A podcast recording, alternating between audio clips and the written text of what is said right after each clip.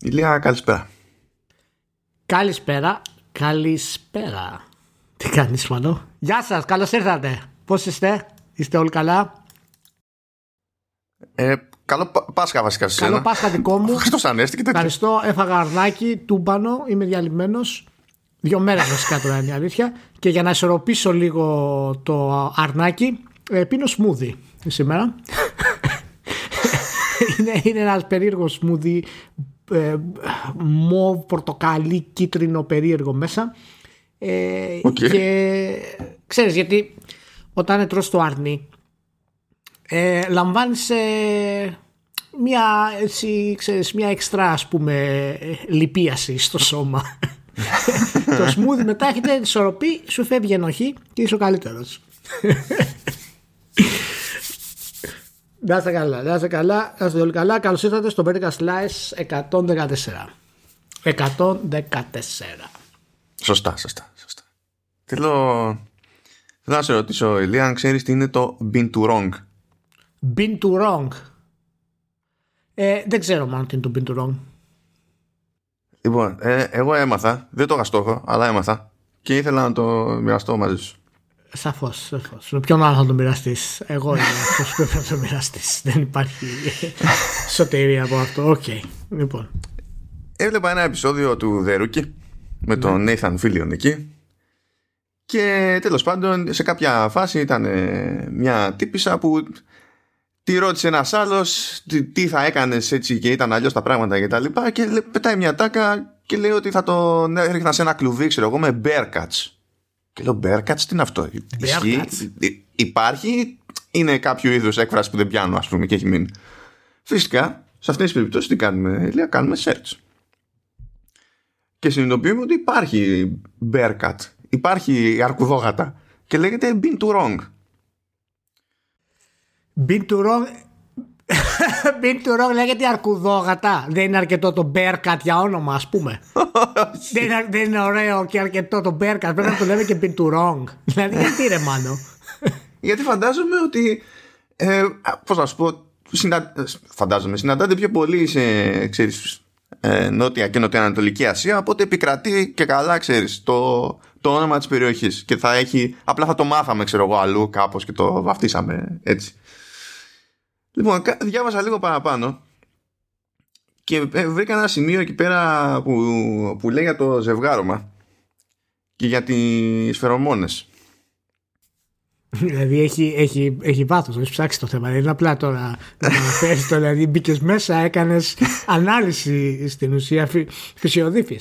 Για. για- Λοιπόν, έπεσα στην εξής πληροφορία. Λέει ρε παιδί μου ότι από το general direction των γεννητικών οργάνων και στα δύο φύλλα ε, εκκρίνονται φερο- φερομόνες. Λες εντάξει, οκ, προβλεπέ. Και λέει χάρη σε αυτές τις φερομόνες ε, προκύπτει μια χαρακτηριστική μυρωδιά που θυμίζει popcorn. Popcorn. Αμφιβάλλω αν αυτά είναι αλήθεια. Θέλω να βάλεις τα link από κάτω μετά. Γιατί μπορεί να με δουλεύει αυτή τη στιγμή. Θέλω να βάλει Ε, τα link. καλά, το βάλω σημειώσεις εννοείται. Εντάξει. Τι, σιγά. Ε, Γιατί αυτά δεν είναι φυσιολογικά που λες τώρα. Αλλά ναι, οπότε, δηλαδή, για, για φαντάσου, μπαίνεις τώρα κάπου σε, μια, σε ένα μέρος και υπάρχει εκεί, είναι, έχουν the hots for each other Ναι. και το καταλαβαίνεις επειδή μυρίζει popcorn, ηλία. Ναι. Ε, λοιπόν, βάλε τα link και παρακαλώ στους να σκάνουν όλοι όσοι μας ακούνε ένα σχόλιο μετά να μην αναφέρει ο Μάνος τέτοια θέματα που να μπλέκει ζώα με ονόματα και popcorn. Κάντε μια, γιατί δεν ξέρω πώς θα το αντιμετωπίσω. Απλά σας το λέω. Απλά σας το λέω. Αυτό καταλαβαίνεις όταν έπεσα σε αυτή την πληροφορία, αλλά το κρατάω αυτό για open. αυτό δεν Για- υπήρξε για δεύτερη open. σκέψη.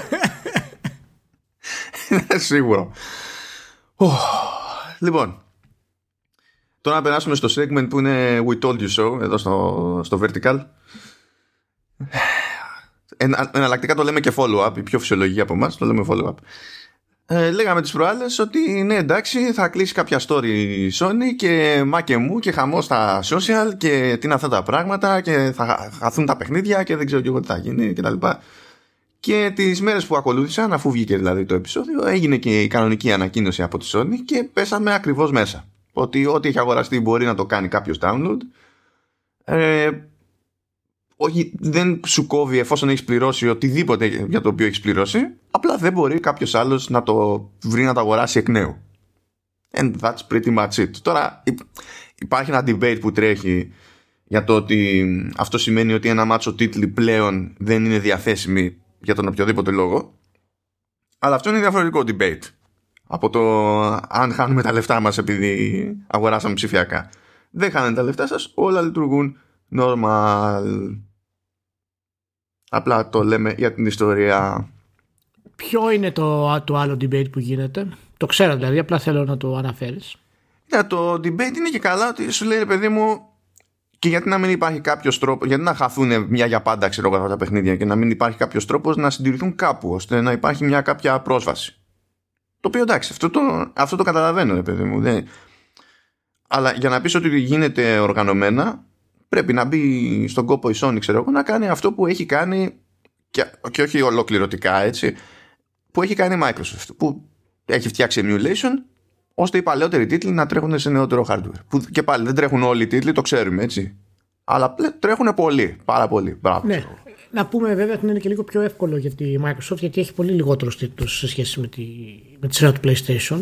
Δηλαδή ακόμα και η portable τίτλοι του PlayStation είναι πολύ ας πούμε για να το κάνεις αυτό. Αλλά αυτό είναι ένα ιδιαίτερο ενδιαφέρον debate που γίνεται. Έχει γίνει πολύ καιρό. Εμείς το έχουμε ξαναπεί και έχουμε μιλήσει πολλές φορές για την ανάγκη της βιομηχανίας να δημιουργήσει ένα digital platform, ε, αν όχι συνολικά τουλάχιστον ένα publisher, για να μπορέσει να υπάρχει αυτή η πρόσβαση. Παρόλα αυτά, ε, είναι αρκετά ως ένα βαθμό υποκριτική η, ε, η στάση ορισμένων, η υπερβολή τους μάλλον είναι λίγο υποκριτική, ε, γιατί δεν συνάδει η, η, γενικότερη στάση τους με, το, με την έννοια της διαχείρισης των τίτλων αυτών.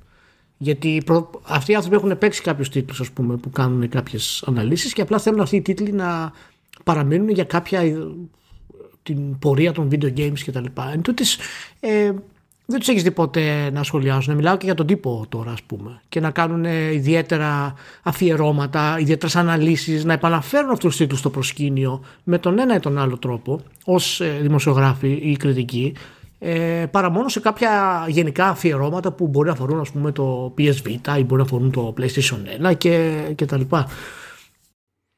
Υπάρχει όμως η σκηνή του ρέτρο έτσι. Υπάρχει η σκηνή του ρέτρο ναι και είναι και το πρόβλημα το, το πρόβλημα. Τέλος πάντων υπάρχει η συζήτηση του τι ακριβώς θεωρούμε ρέτρο, σε ποιο επίπεδο το θεωρούμε ρέτρο κτλ. Και, και φυσικά όταν ένας τίτλος βγαίνει remaster κατά πόσο τον θεωρούμε ρέτρο ε, και εφόσον πουλάει ακόμα σε σχέση με κάποιον ο οποίος είναι κολλημένος πούμε, στο physical format δεν υπάρχει καν σε digital είναι πολύπλοκο το θέμα το καταλαβαίνω ε, Ηλία, και... συγγνώμη, μιας και είπες ότι υπάρχει ένα debate για το TST retro κτλ. Ναι.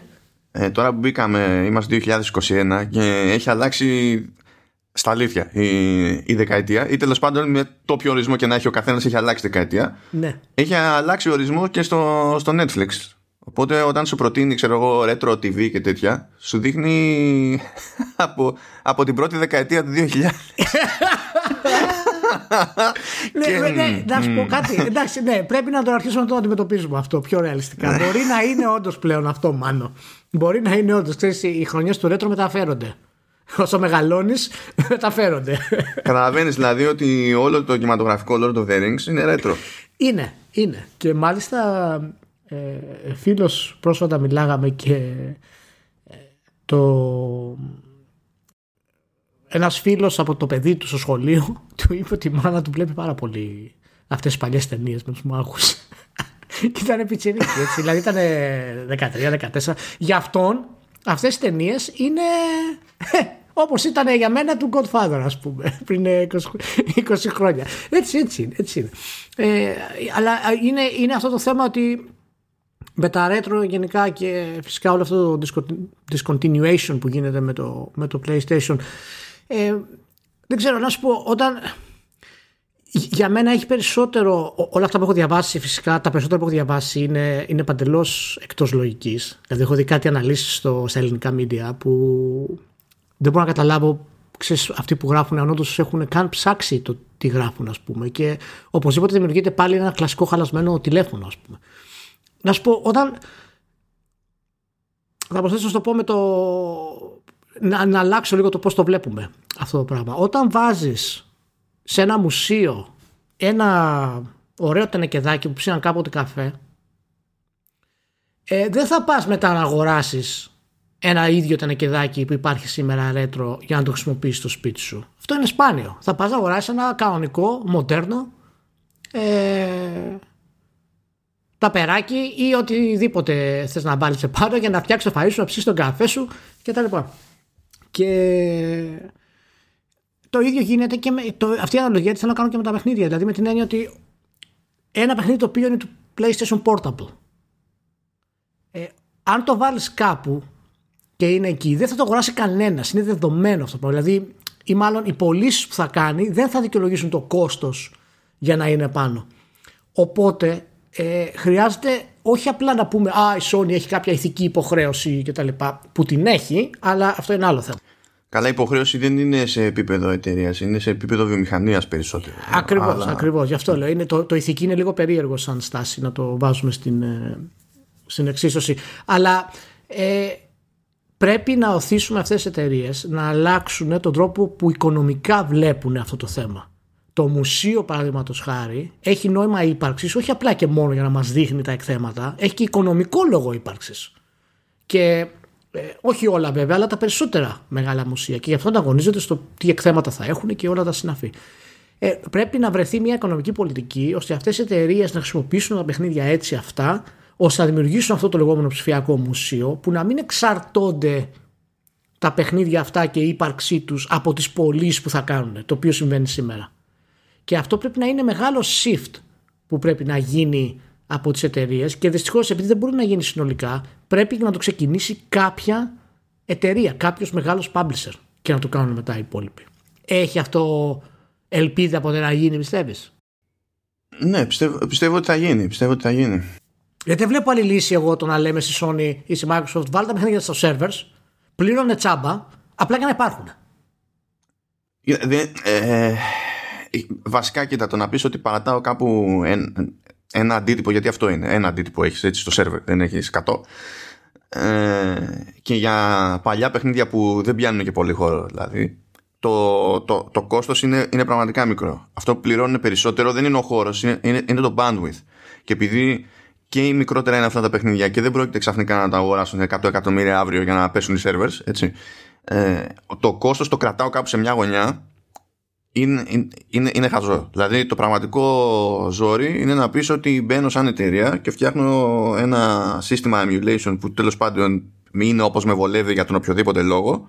Αυτό μπορεί να έχει ένα κόστος, το, ένα κάποιο κόστος συντήρησης προχωρώντας, αλλά δεν είναι ότι πρέπει ντε και καλά να το κάνεις για κάθε παιχνίδι ξεχωριστά. Δηλαδή να κάνεις επαρκώς emulate το μηχάνημα, ε, όταν θα είναι αρκετά καλή δουλειά που θα έχεις κάνει, τότε θα σε βολεύει και γενικότερα σε ό,τι ναι, παιχνίδι απλά ξέρω, θα πρέπει να κάνεις emulate όμως πέντε μηχανήματα στην ουσία. Ναι, απλά αυτό είναι λίγο one-off. Είναι λίγο one-off, δεν είναι ότι για ναι, πάντα ναι, μετά. Μα, μα το θέμα είναι ότι αυτό, μα και αυτό κόστος είναι όμως στην ουσία. Δηλαδή πρέπει να, πρέπει να αποφασίσουν κάπως να το κάνουν. Συν το ότι ξέρεις τον bandwidth ας πούμε, που θα τρέχει και ο αποθετικό χώρος και όλα αυτά τα οποία είναι ούτως ή άλλως φτηνά αυτή τη στιγμή.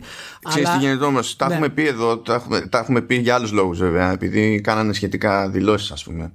Ότι ειδικά οι μεγάλοι publishers βλέπουν τα, το ποσοστό του τζίρου τους από τίτλους που δεν είναι οι πιο πρόσφατοι να, να ανεβαίνουν. Θα μου πεις αυτό σημαίνει ότι ανεβαίνει από εκείνους τους παλιούς. Όχι, δεν ανεβαίνει από εκείνους τους παλιούς, αλλά το θέμα είναι ότι οι, οι publishers ως προς αυτό το θέμα είναι πιο, πιο σταθεροί και ασφαλείς από ποτέ. Από την άποψη ότι ε, πάνε οι εποχές που εξαρτώνταν στον ίδιο βαθμό από την αμέσως επόμενη κυκλοφορία.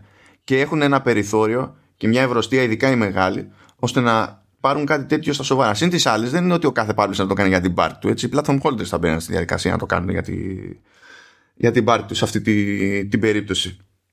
Και ε, ε συν της άλλης, όταν κάτι δεν διατίθεται, ξέρω εγώ, για να το αγοράσεις, δεν πάει να πει ότι η εταιρεία το πετάει. Ή ότι δεν έχει τρόπο να το τρέξει. Έτσι καλά, καμιά φορά συμβαίνει και αυτό. Αλλά τέλος πάντων. από άλλε. Δεν το κάνουν αυτό αυτή τη στιγμή. ναι, δηλαδή ε, αν και, ε, αν και η εταιρεία το έβλεπε ξέρεις ότι είναι του πεταματού θα, θα βάραγε delete Θα βάλει και delete. Ποτέ, ε, ούτε οι ίδιοι δεν ξέρουν πώς έχει νόημα, αν έχει νόημα κάποια στιγμή να εκμεταλλευτούν το Α ή το Β. Και υπάρχει και το άλλο το ζήτημα. Άμα μου πεις, αγόρασε παιδί μου το Jumping Flash που ήταν ε, τίτλος ανασαρίσματο στο πρώτο PlayStation και παίξε ε, first person ε, platforming με verticality τρελό, χωρίς analog, μόνο με D-pad, θα σου πω ότι υπάρχουν και άλλοι τρόποι να πεθάνω και να ξέρω εγώ, ή να, άμα θες να πεθάνεις εσύ, υπάρχουν και άλλοι λόγοι να σε χτυπήσω. Είναι κάπως έτσι. Yeah. Ναι. Άμα μου πεις όμως, ε, πλήρωσε, ξέρω εγώ, που λέω λόγος, 5 ευρώ και παίξα τον καθυστερημένο ασπρόμαυρο, το Super Mario ήταν του Game Boy, εκείνο το παιχνίδι επιβιώνει να το παίξεις σήμερα. Δεν είναι σαν ναι, καθυστεράς. Δηλαδή η παλαιότητα από μόνη της δεν είναι ικανή διαχωριστική γραμμή, ας πούμε, για να πεις ότι κάνω μια προσπάθεια για εκείνο και δεν κάνω για το άλλο. Είναι πολύ περίεργο το, το πράγμα. Το οποίο βέβαια για να το διαχωρίσεις έτσι και να βάλεις προτεραιότητες σημαίνει ότι κάποιος πρέπει να έχει κάπου κάποια κριτήρια. και εκεί πέρα είναι που μπλέκουμε σίγουρα τα πούτια μας.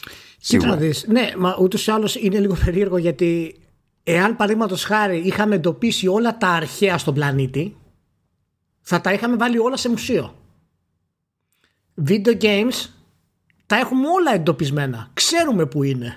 το 90% των games που έχουν κυκλοφορήσει ποτέ έχουμε πρόσβαση σε αυτά με τον ένα ή τον άλλο τρόπο. Και δεν κάνουμε τίποτα γι' αυτό.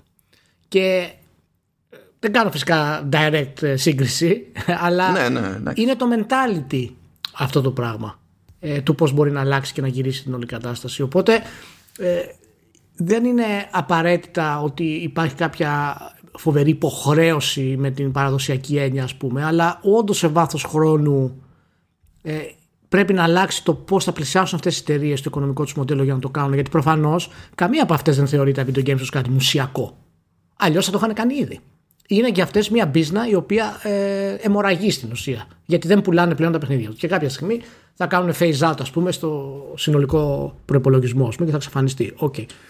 Πάντως, έτσι επειδή έχουμε και από άλλες αγορές κάποια κουφά παραδείγματα. Ναι. Ε, υπήρχε για δεκαετίες το λεγόμενο Disney Vault.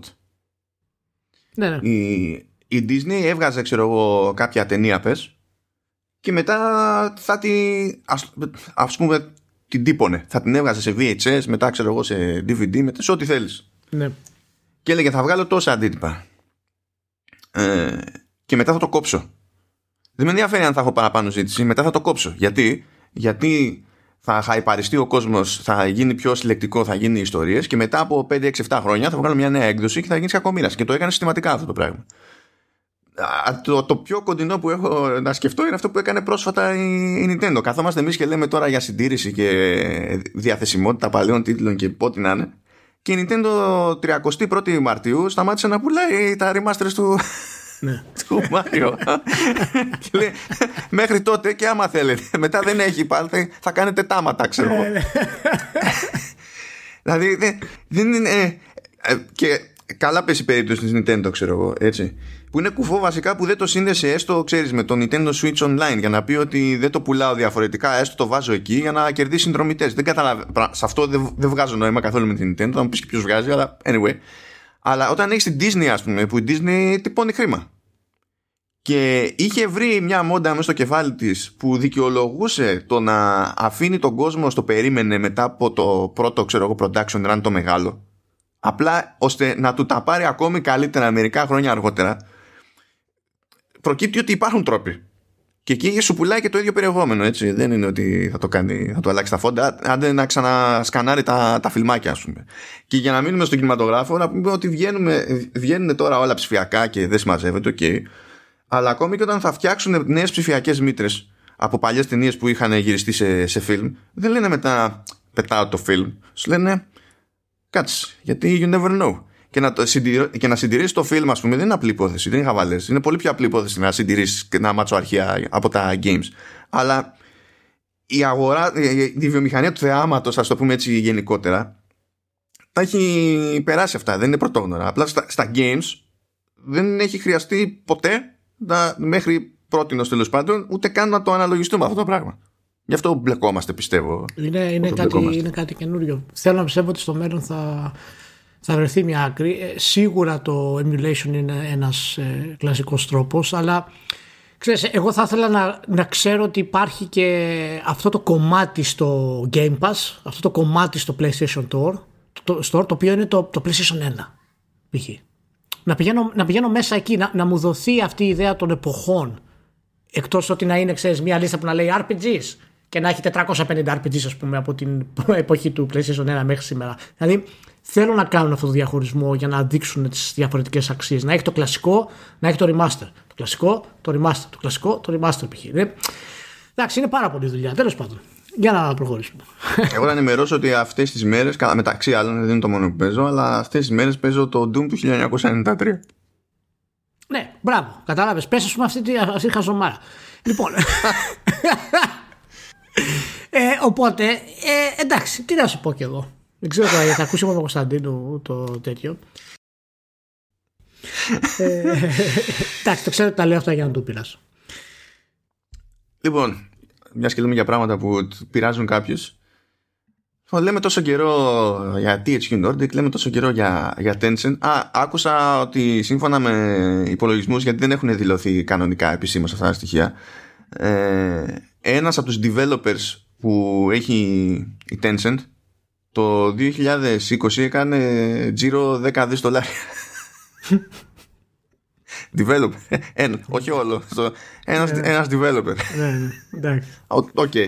Never mind. Υπάρχουν και άλλοι Κινέζοι, αυτό θέλω να πω. Ναι. Ε, going, υπάρχουν και, και πέρα από Κινέζους έχουμε και Κορεάτες και τα λοιπά. Έτσι, okay. Έχουμε πει άλλη, άλλη φορά για NetEase, αλλά να, ορίστε. Ήρθε η σειρά της Nexon, ας πούμε. Ναι. Θα κοιτάξουμε λίγο αλλού, βρε αδερφέ.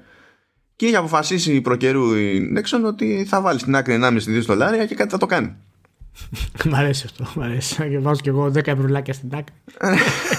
Βάλε 1,5 δι. Πολύ ωραία. Για πάμε. Και χάλασε τελικά λίγο πάνω από τα μισά, δηλαδή έδωσε 874 ε, εκατομμύρια δολάρια και, και τα μοίρασε. Έδωσε λίγα στην Bandai Namco, έδωσε λίγα στην Konami, έβαλε λίγα στη Sega και για να μην τους πούνε και μονόχνο τους ότι όλο ξέρω εγώ video games και τέτοια, έβαλε και λίγο στη Hasbro. Μάλιστα. Πολύ ωραία. Να σου πω και εγώ αυτό θα έκανα. Πάρα πολύ ωραία μοιρασιά.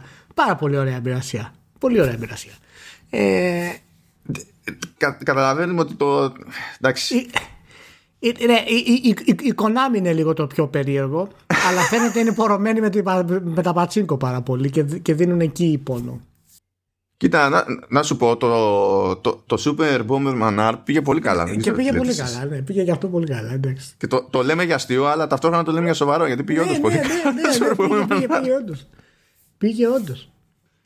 Για η φάση απλώνεται, δηλαδή θα φτάσουμε σε ένα level που δεν θα ξέρουμε καν ποιος είναι πιανού, υπό ποιε συνθήκες, τι ρόλο βαράνε. Είναι, είναι, είναι ένας χαμούλης. Το βάζω έτσι για τη, για τη γεύση, για το εφέ. Τι να σχολιάσει εδώ πέρα. Άστο το ρημάδι. Πάμε λίγο παρακάτω γιατί εκεί το ένιωσα μέσα μου. Βλέπω εκεί πέρα μια είδηση. Λέει ότι η editor λέει στο περιοδικό Φαμίτσο συνελήφθη λέει για απάτη. Και λέω τι... Τι έκανε; Τι, τι απάτη λέω. Κάτσα και διάβασα και άκου να δεις τι έκανε το άτομο. Φίλε. Αυτός ήταν ε, εσωτερικός κανονικά από ότι είχε μισθό ρε παιδί μου και έβαζε με ψεύτικο, έβαζε ψεύτικο όνομα σε μερικά κείμενα που πάλι έγραφε ο ίδιος και στην ουσία είχε παρουσιάσει αυτό το ψεύτικο όνομα σαν να είναι ένα υπαρκτό άτομο που είναι εξωτερικός συνεργάτης. Οπότε αμοιβόταν και ως εξωτερικός συνεργάτης. Ω, ωραίο. ωραίο. και, και το πήρανε χαμπάρι και τον μαζέψανε ηλιά. Και το έκανα αυτό, λέει, από τον Μάρτιο μέχρι τον Ιούνιο του 2020. Και ο, το, ο άνθρωπος γύρισε και είπε ότι δεν είχα, λέει, 43 ετών, δεν είχα, λέει, καθόλου οικονομία στην άκρη, ε, ανησυχούσα για το μέλλον και χρειαζόμουν τα χρήματα. Τι να κάνει, μάλλον έτσι, έτσι είναι. Τι να κάνει άνθρωπος. είχε, είχε ανάγκες, δεν του είχαν βγει καλά τα πράγματα. Τι να κάνουμε. δεν είχε γίνει και στην Ελλάδα αυτό κάποια στιγμή στο δικό μας το χώρο. Κάποιος είχε γίνει και στην Ελλάδα σε κάποια στιγμή. Δεν θυμάμαι. Δεν θυμάμαι ονόματα ακριβώς, αλλά κάτι είχε γίνει στην Ελλάδα ακριβώς. Τι κάτι είχε γίνει εδώ όταν ήμασταν στο GamePro, δεν ήμασταν δηλωμένοι ως δημοσιογράφοι, αλλά ως υπάλληλοι γραφείου για να μην, να μην πληρωνόμαστε καλύτερα, για να μην παίρνει εισφορές στο Ένωση Συντακτών. Και τι, τι λέμε τώρα; Να πούμε ότι έχουν περάσει 15 χρόνια και μπορούμε να γελάμε με αυτά, έτσι. Δεν γελούσαμε πριν. Έχουν περάσει είναι στάδια ψυχοθεραπείας για να μπορέσουμε να το ξεπεράσουμε. Εγώ γι' αυτό έβαλα αυτή την είδηση στο, στο πρόγραμμα, διότι αυτό στην Ελλάδα, για, για τέτοιο πράγμα στην Ελλάδα δεν ανοίγει μύτη. Έλα, εσύ πλάκα κάνεις. Δεν υπάρχει Ε, περίπτωση. Δεν ασχολείται κανένας. Δεν πρόκειται κανένας να, να δώσει κανέναν για τέτοια ιστορία. Απλά θα το θεωρήσουν όλοι φυσιολογικό. Και άμα κάποιος σε δώσει, δεν νομίζω να μπει κανένας στον κόπο ποτέ, ας πούμε, για, Ναι, για ναι. οτιδήποτε. Δηλαδή, δηλαδή τι, τι, τι, τι να λέμε. Και ο- βέβαια, διαβάζει το άλλο το, το μαγικό. Τώρα σκέψου, ήταν regular το άτομο, έτσι. Ήταν εσωτερικός. Και ήταν και εξωτερικός. Ω εξωτερικός, για αυτούς τους μήνες που, που το πήγε το πράγμα, τέσσερις μήνες. Έκανε τζίρο, θα μου πεις τώρα άλλη οικονομία της Ιαπωνίας. Έκανε τέτοιο. 3.000 λέει 650 δολάρια. 3.450 δολάρια. Εξωτερικό συνεργάτη σε τέσσερις μήνες σε περιοδικό στην Ιαπωνία. Πού ζου- Μαλάκα. Πού ζούμε, γιατί είμαστε τόσο λάθος; Τι σημαίνει εδώ Να πέρα; σου- Να σου πω στο θέμα. Άστο, άστο, Ναι. άστο, άστο, κάτω jump. Κάτω jump. εντάξει, εντάξει. Τώρα Κάνε το jump. ε, έχω, έχω το, το κατάλληλο για την περίσταση, για να νιώσεις λίγο καλύτερα. Λοιπόν, σύμφωνα με τις αλχημίες που κάνει το Metacritic εκεί πέρα, φτιάχνει εκεί τους δικούς τους μαγικούς δείκτες και βγάζει και καλά το, τους καλύτερους publishers από άποψη τέλος πάντων κριτικών που μάζεψαν τα προϊόντα τους και τα λοιπά για το 2020. Και πρώτη βγήκε η Sega. Ψ, επιστροφή της κυρίας. Η Α, επιστροφή βγήκε- της κυρίας. Να σου πω, λογικό είναι. Λογικό. Persona, δηλαδή έβγαλε το Persona το 5 και το Persona το 5 Royal. Λοιπόν, καταλαβαίνεις ότι έχει μια πορεία η εταιρεία. Δεν είναι απλά. έχει μια πορεία για το 95 plus. Δεν είναι. Και πήγε, λέει, και πήγε και το Yakuza Zero, πράγμα που σημαίνει ότι φτάσαμε στην εποχή που μπορούμε να πούμε ότι η Sega γενικά, όχι απλά στην Ιαπωνία, γενικά ε, χρωστάει μέρος της επιτυχίας σε Yakuza. Που δεν μπορούσε να το πουλήσει, ξέρω εγώ, εκτός Ιαπωνίας για χρόνια που να χτυπιόταν. Έτσι, έτσι. Ποια ήταν, ποιοι είναι οι άλλοι; Ε, λοιπόν, δεύτερη είναι η Annapurna Interactive. Α, μάλιστα. Έχει λίγο κουβέντα αυτό, θα το συζητήσουμε σε λίγο. Ναι. Ε, τρίτη είναι Capcom. Που φαντάζομαι ξέρεις Monster Hunter όσο και να πεις Αλλά και τα Resident Γιατί πήγανε ε, ε, Τέταρτη είναι η Sony Πέμπτη είναι Activision Blizzard Αυτή- μέχρι- Είναι το πρώτο που δεν κατανοώ επαρκώς Σε σχέση με τα προηγούμενα Πιο εύκολα καταλαβαίνω τι συμβαίνει με την Annapurna Interactive Παρά με την Activision Blizzard. Τώρα μετά την, ο- την Activision Blizzard έκτη είναι η Microsoft. OK. Δεν νομίζω ότι και η Microsoft θα έλεγε ότι βγάλαμε παιχνίδια. Καλή είναι, άμα είναι στο 6 αυτή τη χρονιά, μια χαρά είναι. Ναι. Ε, Έβδομη είναι η Aksys Games Η οποία είναι λίγο μυστήρια υπόθεση. Ε, No More Robots στη, Στην 8η θέση.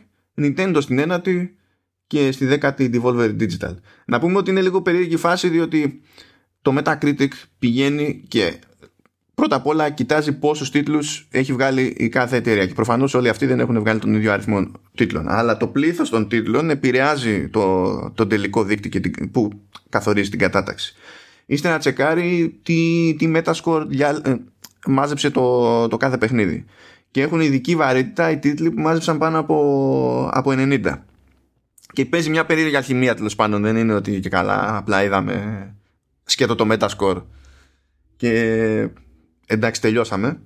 Και προφανώς γι' αυτό βγαίνουν και πιο μικρές εταιρείες σε ύποπτες θέσεις διότι όταν έχουν βγάλει καλούς τίτλους αλλά αυτοί οι τίτλοι καλούς, όταν έχουν βγάλει λίγους τίτλους αλλά μάζεψαν αρκετά καλές κριτικές είναι πιο εύκολο έτσι να χωθούν στην κατάταξη ας πούμε, στη, στη δεκάδα.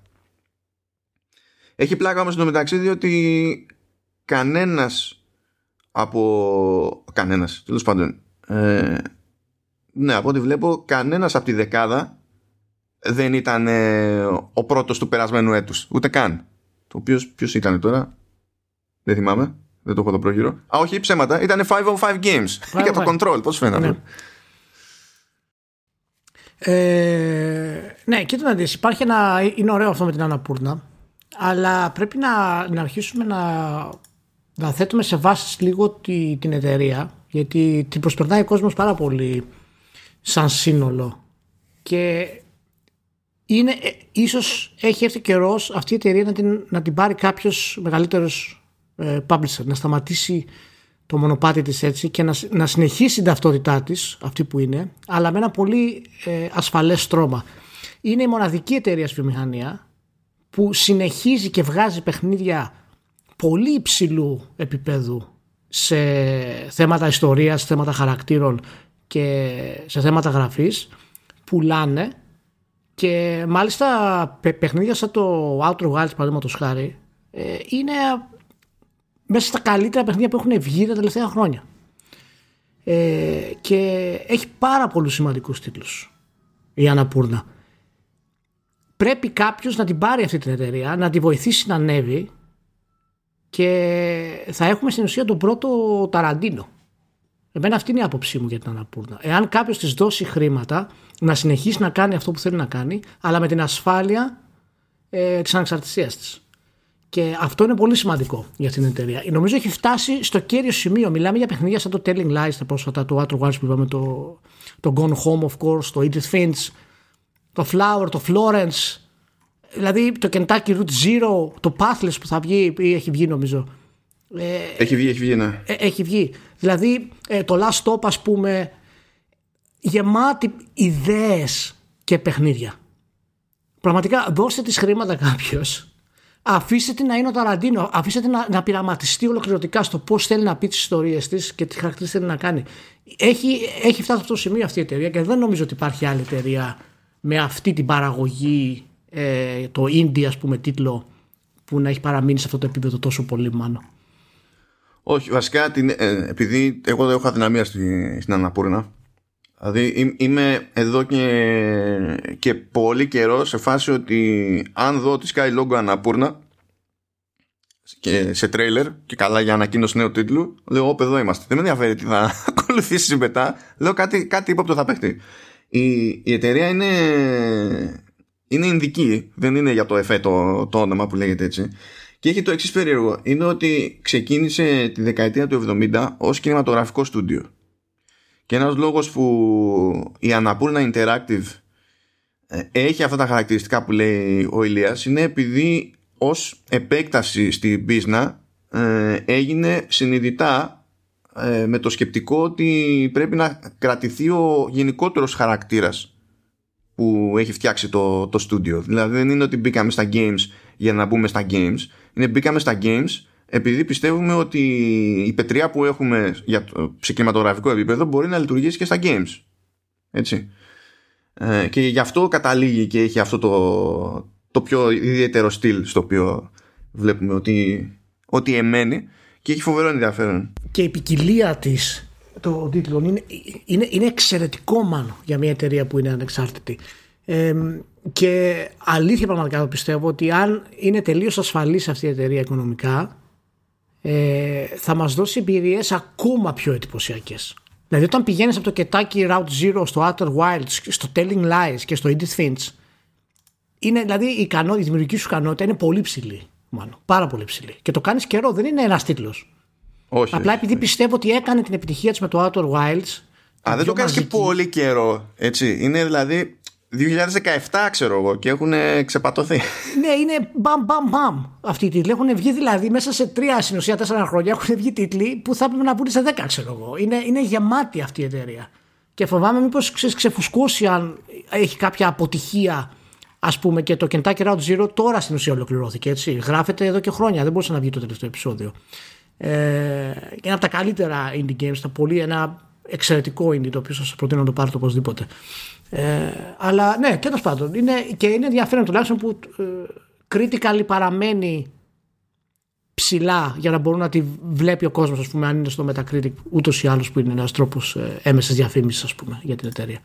Πάντως, ε, να πω για την ιστορία ότι πέρυσι ή πρόπερσι πήγαινε για φούντο.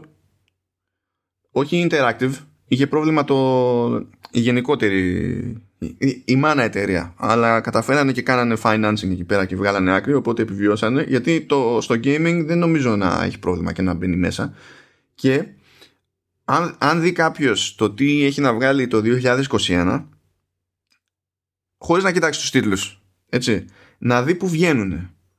Φαίνεται, δηλαδή κάνει μπαμ το πώς το παίζει. Δηλαδή, έχει ε, 2021, σωστά, έχει έναν, δύο, τρεις τίτλους που είναι, έχουν ε, timed exclusivity ε, με τη Sony.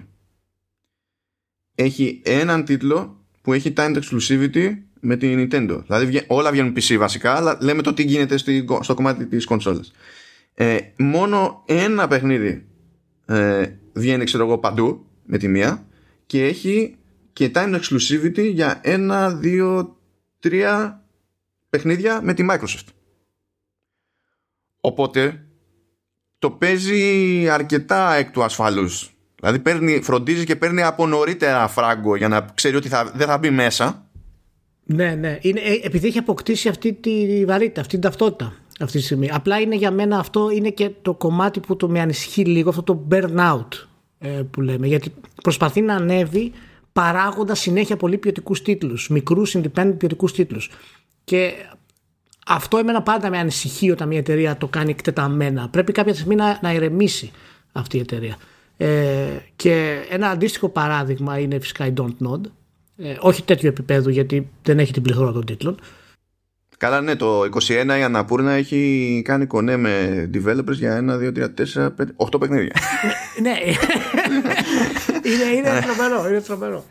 Ωραία, ωραία, ωραία. Να είναι καλά, να είναι καλά. Εντάξει, καλή ήταν η λίστα του Metacritic. Μπράβο στο Metacritic, ευχαριστούμε για την ε, συμμετοχή. Έχει πλάκα το μεταξύ σαν παράδειγμα η Axis γιατί η Axis είναι ένα πολύ περίεργο πράγμα. Η Axis ε, κάνει localization σε, σε παιχνίδια ε, ιαπωνικά πολλά έχει σταθερό κονέ με την Nipponichi Software ε, όταν βγαίνουν ε, παιχνίδια της εταιρείας αυτής ε, για PC τότε παγκοσμίως η business είναι της Axis αλλά όταν βγαίνουν για κονσόλα δεν είναι της Axis γιατί υπάρχει Nipponichi Europe και για κάποιο λόγο η, η ευρωπαϊκή Nipponichi δεν μπλέκει με τις εκδόσεις PC αλλά μπλέκει μόνο με τις εκδόσεις για τις κονσόλες και είναι όταν βλέπω δηλαδή εγώ αυτό το όνομα, δεν μπορώ να καταλάβω καν ποιος έχει πιστωθεί τι, τι, τι, έχει συμβεί ακριβώς με το Metacritic. Δεν έχω ιδέα τι σημαίνει από πίσω. Ε, ε, μπορούμε εγώ να κάνω μια παράκληση. Μπορούμε να, να, να αρχίσουμε να ονομάζουμε στα αγγλικά τους ιαπωνικούς τίτλους με πιο normal πράγματα. Γίνεται, σα παρακαλώ, να γίνει αυτό το πράγμα. Να μην κάνουμε μετάφραση κτλ. Τι είναι τίτλος παιχνιδιού; Code Realize. Γιατί, γιατί να το πούμε έτσι; Αυτό μόνο ο Ιάπωνα το καταλαβαίνει. Πείτε το κάπως αλλιώς, ρε παιδιά. Ούτε ο Ιάπωνα το καταλαβαίνει, απλά το ακούγεται cool. ναι, ναι, ναι. Δηλαδή δεν είναι δυνατόν το άλλο. Fated memories. What, what, what the fuck is that? It doesn't make any sense. Fated memories. Τέλος πάντων. Έχει και ένα Πάλι καλά να λες που δεν είναι 20 λέξεις, ξέρω εγώ. Ναι, ναι, λέει Pretty Princess Party. Απλό, σύντομο, περιεκτικό. Triple P. Pretty Princess Party. Μια χαρά. Όχι code realize. Ε, τι, τι, τι, τι, τι είναι αυτό; Τέλος πάντων, λοιπόν. Okay. Α, έχει και ένα άλλο που λέγεται καφέ ενσαντέ. Wow. Στάνταρ επειδή ακούγεται ε, cool στον, στον Ιάπωνα. Ναι, ναι, ναι, δεν υπάρχει άλλος λόγος. Αυτό είναι. Αυτό, εντάξει. Ωραία. Λοιπόν, πάμε λίγο E3, γιατί έγινε ένα birthday way εκεί πέρα. Ναι. Ε, διέρευσαν κάποια πραγματάκια, διέρευσαν και από τον επίσημο λογαριασμό τη, τη, της CSA στο Twitter. Ούψ, Διέρευσαν τον επίσημο λογαριασμό της CSA. Εντάξει, μετά το πήραν πίσω. ναι. Συγγνώμη, τα διαρρεύσαμε κατά λάθος, θα τα αποδιαρρεύσουμε.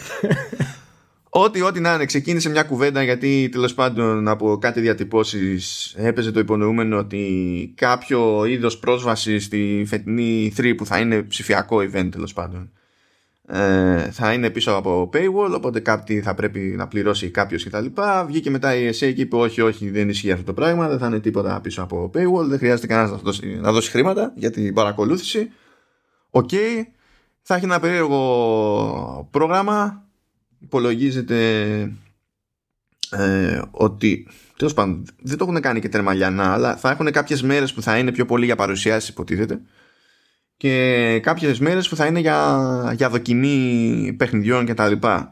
Και αυτό έχει το ένα, ένα κάποιο ενδιαφέρον από την άποψη ότι δοκιμή παιχνιδιών ε, προφανώς όταν μιλάμε για απομακρυσμένη δοκιμή παιχνιδιών αυτό είναι το πιο δύσκολο να, να γίνει σωστά. Ακόμα και αν πούνε ότι το κάνουν μόνο για media είναι πακέτο γιατί είναι ο καθένας στη όλη τη μάνα ξέρω εγώ δεν μπορείς να είσαι super σίγουρος για το τι γίνεται με δίκτυα και τέτοια και ό,τι υποδομή και αν έχουν υπολογίσει για, για game streaming γιατί έτσι θα γίνει, αυτό είναι το κώδικα δεν, είναι, δεν έχουν αυτοκτονικές τάσεις ε, θα είναι έτσι πολύ περίεργο. Αν πούνε κιόλας ότι θα έχουμε demo, ξέρω εγώ, και για το κοινό, τότε δυσκολεύει ακόμη περισσότερο το πράγμα. Και είμαι πολύ περίεργος να δω πώς θα το, πώς θα το χειριστούν. Που αυτό είναι πιο σημαντικό ζήτημα από το ότι τουλάχιστον για φέτος δεν θα λέγεται Electronic Entertainment Expo αλλά θα είναι Electronic Entertainment Experience. Α, εντάξει, εντάξει. Βελτίωση μάλλον, βελτίωση. Experience. Ναι, βελτίωση. ναι, ναι, Experience. Ε, ναι. Βέβαια λέει ότι ε, η, δεν έχει πάρει όλο αυτό ακόμη το OK από τα μέλη της CSA, δηλαδή από τους μεγάλους publishers και, και τα λοιπά. Είναι, είναι ακόμα λίγο ρεστό. Προφανώς οι publishers πάλι θα πρέπει να δώσουν λεφτά για να συμμετέχουν και αυτό είναι ρεστό. Φαίνεται, κατά από προηγούμενες χρονιές βλέπαμε ότι κάποιοι δεν το κάνανε απλά και στείνανε τις ίδιες μέρες ξέρω εγώ δικά τους events οπότε δεν ξέρω αν θα βρουν λόγο να κάνουν κάτι ανάλογο ε, κάτι, μάλλον κάτι ανάλογο. Αν θα βρουν λόγο να κάνουν το κονέ που ελπίζει η ESA να γίνει τέλος πάντων σε αυτή, σε αυτή την περίπτωση. Και για κερασάκι δεν ξέρω τι εννοεί ο ποιητής στη, στην E3 έχουμε hands-on demos ξέρω εγώ έστω και για media γιατί η E3 έχει το κουσούρι ότι ε, πάσχει σε αυτό το πράγμα δηλαδή πας σε, σε ραντεβού ξέρω εγώ και σου λέει έχεις να δοκιμάσεις το παιχνίδι και σου δείχνει αυτό που δείξανε σε βίντεο και λες τι, τι κάνω εγώ εδώ τώρα; Γιατί είμαι εδώ, γιατί κλείσαμε ραντεβού; Ναι. Είχαμε πει ότι μετά την αλλαγή του CEO ε, της CSA θα υπήρχαν κάποιες αλλαγές για το νέο πρόσωπο της E3 που χρειαζόμαστε για πάρα πολλούς ε, λόγους από πρεστής μέχρι εμπορικούς βέβαια για τους publishers. Ε, η ιδέα του να χρεώνεται αναφέρει βέβαια το, το, link, το link το link του link ναι. Το link, το link, ναι. Ε, αναφέρει ότι είναι 35 δολάρια όπως, ε, όπως το έπαιρες. Αλλά αυτό μάλλον τι σημαίνει; Σημαίνει ότι θα μπορεί ένας ε, χρήστης ξεκάρφωτος έξω από το media να αγοράσει το premium πακέτο και να παίξει το demo ας πούμε streaming; Ή, ή, είναι 35 δολάρια για τον τύπο; Θα πρέπει ένα περιοδικό ένας ε, independent που έχει προσκληθεί στην E3 να πληρώσει 35 δολάρια; Δηλαδή πρόκειται εσένα να πει παιδιά ότι οι δημοσιογράφοι θα έχετε αυτή την πρόσβαση, αλλά με 35 δολάρια θα έχετε το χρυσό πακέτο, ας πούμε, είναι απαράδεκτο. Δεν πρόκειται να γίνει για μένα σε θέμα σε επίπεδο τύπου. Δηλαδή το θεωρώ τρελό. Αλλά το χρήμα θα έρθει αν το κάνει κοινό αυτό. Δηλαδή σκέψου να μπει κοινό τώρα και να παίξει ξέρω, ένα πεντάλεπτο demo του νέου God of War, ας πούμε. Θα πέσει όλη, όλη η 3 από αυτούς που θα μπουν μέσα να το. Ναι, βασικά δεν θα λειτουργήσει το demo. δεν θα λειτουργήσει το demo, ούτως ή άλλως. Οπότε δεν είμαι σίγουρος τι σημαίνει αυτό το premium package with extra access. Εάν η 3 πει ότι εγώ θα χρεώσω extra access τον τύπο, θα είναι καταστροφικό. Θα είναι για μένα, θα γίνω απόλυτος εχθρός ε, της CSA. Κοίτα, να πούμε ότι στις εκθέσεις ε, ο τύπος δεν χρεώνεται. Οι trade visitors χρεώνονται. Οι έμποροι, ναι. δηλαδή από το ναι. λιανεμπόριο, αυτοί, αυτοί ναι. χρεώνονται. Αυτοί ο χρεώνονται τύπος, γιατί έχουν εφόσον... στην ουσία. Έχουν πρόθεση. Έχουν, ξεσπρώθουν τα προϊόντα τους. Ναι, απλά και για να μπει μέσα κάποιος από το προσωπικό, δηλαδή ωραία, στήσανε το περίπτερο. Δεν σου λέει εντάξει, είμαστε γιούχου. Για να μπει ο άλλος που είναι της εταιρείας, πρέπει να πάρει trade visitor pass, τουλάχιστον σε, αυτό, αυτό το θυμάμαι εγώ από την Gamescom που ξέρω εκεί πέρα περισσότερο. Ε, και αυτό του το χρεώνουν ε, γιατί δικαιολογούν συγκεκριμένο αριθμό να, πάνε, να πάει με το booth. Και συνήθως θέλει έξτρα, δεν φτάνουν, είναι για λίγα άτομα. Ο τύπος δεν πληρώνει, ο τύπος απλά πρέπει να αποδείξει ο καθένας, ξέρω εγώ, ότι είναι εκπρόσωπος του τύπου, οπότε μετά σου βγάζει πάσο τέλος. Και γενικά είναι γελίο να, να βάλεις paywall στον τύπο για να έχει πρόσβαση στην πληροφορία που υποτίθεται ότι έχει στήσει το event ε, με, τη, με τη λογική ότι είναι πιο εύκολο να ε, απλωθεί μαζικά αυτό που θες να δείξεις. Που μπορεί τα 35 δολάρια να μην είναι τώρα κανένα ποσό της προκοπής, αλλά είναι γελίο. Άμα το βάλεις στον τύπο είναι, είναι, είναι, είναι απλά γελίο. Ε, ναι, προφανώς. Μα, μα, αλλάζει όλη τη λογική. Οπότε για μένα σίγουρα όλο αυτό το πλάνο θα πάει για τους παίχτες. Και θέλω να δω τι θα γίνει εάν και πώς θα τρέξει αυτό το πράγμα, το να πληρώσει το πακέτο αυτό και δεν μπορεί να κάνει stream το παιχνίδι του την ώρα που θέλει, ας πούμε. Δηλαδή, δεν καταλαβαίνω αυτό το concept ε, της ESA αν θέλει να προχωρήσει έτσι με την E3. Καταλαβαίνω ότι λόγω του COVID χρειάζεται μία μέση οδός για να υπάρξει μεγαλύτερη ε, πρόσβαση ας πούμε και να έρθει κόσμος περισσότερος μέσα αλλά δεν είναι αυτή η λύση έτσι όπως φαίνονται τα πράγματα. Τώρα θα μου πεις να το έκανε 5 δολάρια για να έχεις full access the entire weekend OK. Okay. Γίνεται αυτό. Ε, δεν μένω με την κονσόλα ξέρω εγώ, με το ID σου στο PlayStation. Οπότε ό,τι κάνεις, το κάνεις από το PlayStation ή το Xbox, ξέρω εγώ. Θα ήταν αμελητέο για το παίχτη. OK. Okay. Αυτό ήταν καλό. Τα 35 δολάρια. Εντάξει. Εγώ αναρωτιέμαι για τα, και για το game streaming, διότι ο μεγάλος εντάξει, εγώ έτσι κι αλλιώς πληρώνει κερατιάτικα bandwidth για χίλια πράγματα. Θα πει, δεν βαριέσαι να το βάλω και στα expenses που λέει ο λόγος. Ο, ο πιο μετρίο αναστήματος τώρα, δηλαδή η Ubisoft θα πάει και θα το κάνει αυτό. Το είχε κάνει και πέρυσι για εξαποστάσεως hands-on στο, στο Valhalla. Ε, άσχετα με το ότι είναι λίγο ζαβή εμπειρία προφανώς. Αλλά το, το έκανε η Devolver, ξέρω εγώ, που δεν είναι, εντάξει, δεν είναι ο περιπτεράς γειτονιάς, δεν πρόκειται να το κάνει αυτό το πράγμα. Δεν πρόκειται να πάει να χρεωθεί ξαφνικά, ρε παιδί μου, ε, cloud servers για να σου πει κάνε hands-on. Οπότε δεν ξέρω και ακόμα και αυτό το, το πλάνο, ξέρεις, νομίζω ότι σαν ιδέα δεν γίνεται κι αλλιώς, εντάξει το δέχομαι, δεν είναι αυτό το ζήτημα, αλλά νομίζω ότι με τη μία, ξέρεις, αποκλείει κάποιους, κάποιες εταιρείες για πρακτικούς λόγους, δηλαδή. Να δούμε, να δούμε τι από όλα αυτά θα γίνουν με την, ε, με την ESA και την AI3. Φαίνεται ότι προσπαθούν να κάνουν πραγματάκια και να δούμε τι από όλα αυτά θα βγει σωστό και τι από όλα αυτά θα βγει μη σωστό στο τέλος. Ωραία. Speaking of Valhalla. Valhalla. Ναι. Τα κατάφερα. Τα είχα καταφέρει και την περασμένη εβδομάδα, αλλά δεν άντεχα. Πώ στη διαδικασία. Συγχαρητήρια. Συγχαρητήρια. Έγραψα στο κοντέρι 22.000 λέξεις, δεν με χάλασε. Ωραία. Χρειάζεται ε, περίπου δύο ώρες για να το διαβάσει κάποιος. Άμα πούμε ότι δεν, ότι δεν κάνει διαλύματα, το οποίο δεν είναι πολύ normal, εντάξει, δηλαδή αυτό είναι για... θέλει σε δόσεις το ρημάδι το, το κείμενο που έβαλα στο, στο blog, σε δόσεις. Δεν υπάρχει βιασύνη έτσι κι αλλιώς. Σιγά. Ναι. Σημασία έχει όποιος ενδιαφέρει να το διαβάσει μέχρι τέλη Απριλίου, γιατί παιδιά τέλη Απριλίου σκάει το πρώτο story expansion και δεν ξέρω τι θα αλλάξει τότε. Μπορεί να μην ισχύουν κάποια πράγματα. Δεν έχω ιδέα. Αλλά τέλος πάντων. Okay. Anyway. Ε, Προτείνω να βάλεις το link, φυσικά θα το βάλεις το link και να το διαβάσει ο κόσμος ή να το διαβάσει σιγά σιγά, ας πούμε. Γιατί ναι, σιγά, σιγά, σιγά, σιγά. Ναι, πρόκειται σαν ένα, ένα στυλ διατριβής επάνω στο, στο Valhalla. Ε, θέλω ε, να σα ρωτήσω κάποια πράγματα γενικά για ποια είναι η ουσία τέτοιων κειμένων στα video games γιατί προφανώς είναι πολύ λίγα τέτοιου είδους κείμενα ε, και μετά θα πάρουμε γιατί αξίζει κάτι τέτοιο να γίνει στο Valhalla.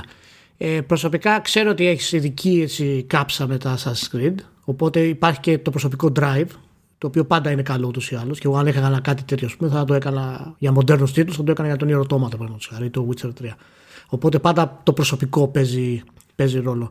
Απλά είναι πολύ ενδιαφέρον ε, που διάλεξαν να το κάνεις στο Βαλχάλα ε, αυτή την περίοδο. Αλλά γιατί είναι αυτό το κείμενο ε, σημαντικό; Έχει, έχει νόημα να το έχουμε το κείμενο. Κοίτα, τώρα αυτό είναι, είναι λίγο ότι ήταν συζήτηση. Ε, γιατί εγώ έφτασα σε ένα σημείο που είπα έτσι κι αλλιώς τέτοια κείμενα και καταλαβαίνω για ποιο λόγο δεν υπάρχουν τέτοια κείμενα, διότι είναι φρίκι να πεις στην διαδικασία. Το, το κάνω αυτό στα σοβαρά. Και όταν είσαι στο, στην κλασική ρουτίνα ε, ενός ε, outlet, εντός μέσου, δεν υπάρχει το περιθώριο, δεν υπάρχει ο χρόνος να πεις κάθομαι και κάνω τια σούζα. Έτσι. Δεν, δεν, δεν γίνεται. Αν ήμουν δηλαδή στο Internet, δεν θα άντεχα να το κάνω αυτό το πράγμα για κανένα λόγο. Δεν θα έχει σημασία πόσο, πόσο θα, θα γούσταρα, ας πούμε. Αλλά ακριβώς το ότι δεν υπάρχει για μένα ήταν λόγος να μπω στη διαδικασία να το κάνω και να δω τι θα γίνει. Διότι σε άλλα παιδεία πάλι σπάνιο είναι κάτι τέτοιο το να πεις ότι το κάνω νιανιά ρε παιδί μου με κάποιο σκεπτικό πάλι σπανίζει γιατί είμαστε στην εποχή του web δεν βολεύει και στην αρχή που λέω ότι τέλος πάντων εγώ αυτό δεν το έχω στήσει για review και όντως δεν το έχω στήσει για review ε, Λέω εκτός αν κάποιος τέλος πάντων έχει ως ορισμό για το review αυτό που τι είχε ο κόσμος στο 17ο και το 18ο αιώνα. Και δεν ήταν τυχαίο αυτό το παράδειγμα, διότι έχω ξεκινήσει βιβλίο από τότε, ιστορικό. Και είχε με το καλημέρα, δηλαδή όχι αφού διαβάσεις, αλλά πριν το διαβάσεις, είχε στην ουσία κριτική του βιβλίου από έναν επίσκοπο που δεν πήγαινε το, το συγγραφέα, δεν έχει σημασία, και ήταν 40 σελίδες και ε, έκανε κριτική το άτομο. τότε αυτό έβγαζε νόημα να το κάνεις. Έτσι. Τώρα δεν είναι, οι συνθήκες είναι αλλιώς. Αλλά ήθελα να δω αν υπάρχει ελπίδα να μπω σε μια τέτοια ανάλογη διαδικασία με τρόπο που να μπορεί να φανεί χρήσιμος. Αυτό ήταν που με ένοιαζε εμένα. Ναι. Είναι, είναι λίγο δίκοπο μαχαίρι ε, ένα κείμενο τόσο μεγάλο και ε, το δίκτυο. Έτσι είναι δηλαδή από τη μία ναι είσαι συνέχεια στην οθόνη, από την άλλη δεν ενδείκνεται για μεγάλα κείμενα. Αυτό βέβαια δεν είναι απαραίτητα αλήθεια. Υπάρχει κόσμος ε, ακριβώς επειδή η πρόσβαση είναι πολύ μεγαλύτερη σήμερα, ο οποίος θέλει τέτοια ε, κείμενα και ανάλυση. Ε, έχεις πάρει πάρα πολλά χαρακτηριστικά για να μιλήσεις για τα ιστορικά και τα μυθικά στοιχεία, το μοντέρνο κομμάτι, ό,τι προσπαθεί να καλύψει το, το Assassin's Creed.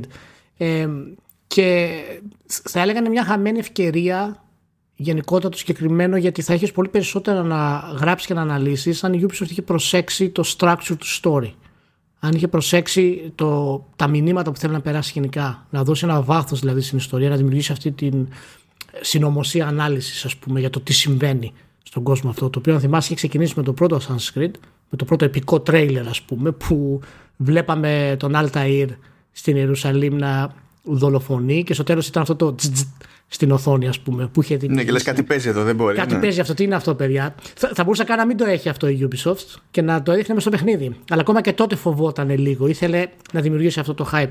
Ε, είναι μια χαμένη ευκαιρία όπως έχει εξελιχθεί το Sanskrit για το story του και το σενάριό του και τους χαρακτήρες που θα μπορούσε να μας αφήσει ε, στη μνήμη μας έτσι όπως έχει η Ubisoft επιλέξει να το προχωρήσει. Ναι, είναι. Νομίζω ότι η Ubisoft είναι. πέφτει θύμα του, του ίδιου της, του, του κύκλου παραγωγής, τον οποίο έχει καθίσει εκεί πέρα και έχει αποφασίσει ότι έτσι θα λειτουργούμε, ρε παιδί μου, σαν εταιρεία. Έτσι όπως το, το, το, λειτουργεί το πράγμα, δεν, δεν πιστεύω ότι μπορεί καν να το αλλάξει αυτό. Πρέπει να, πρέπει να μην λειτουργεί έτσι. Προχωρώντας. Ε, ναι, είναι.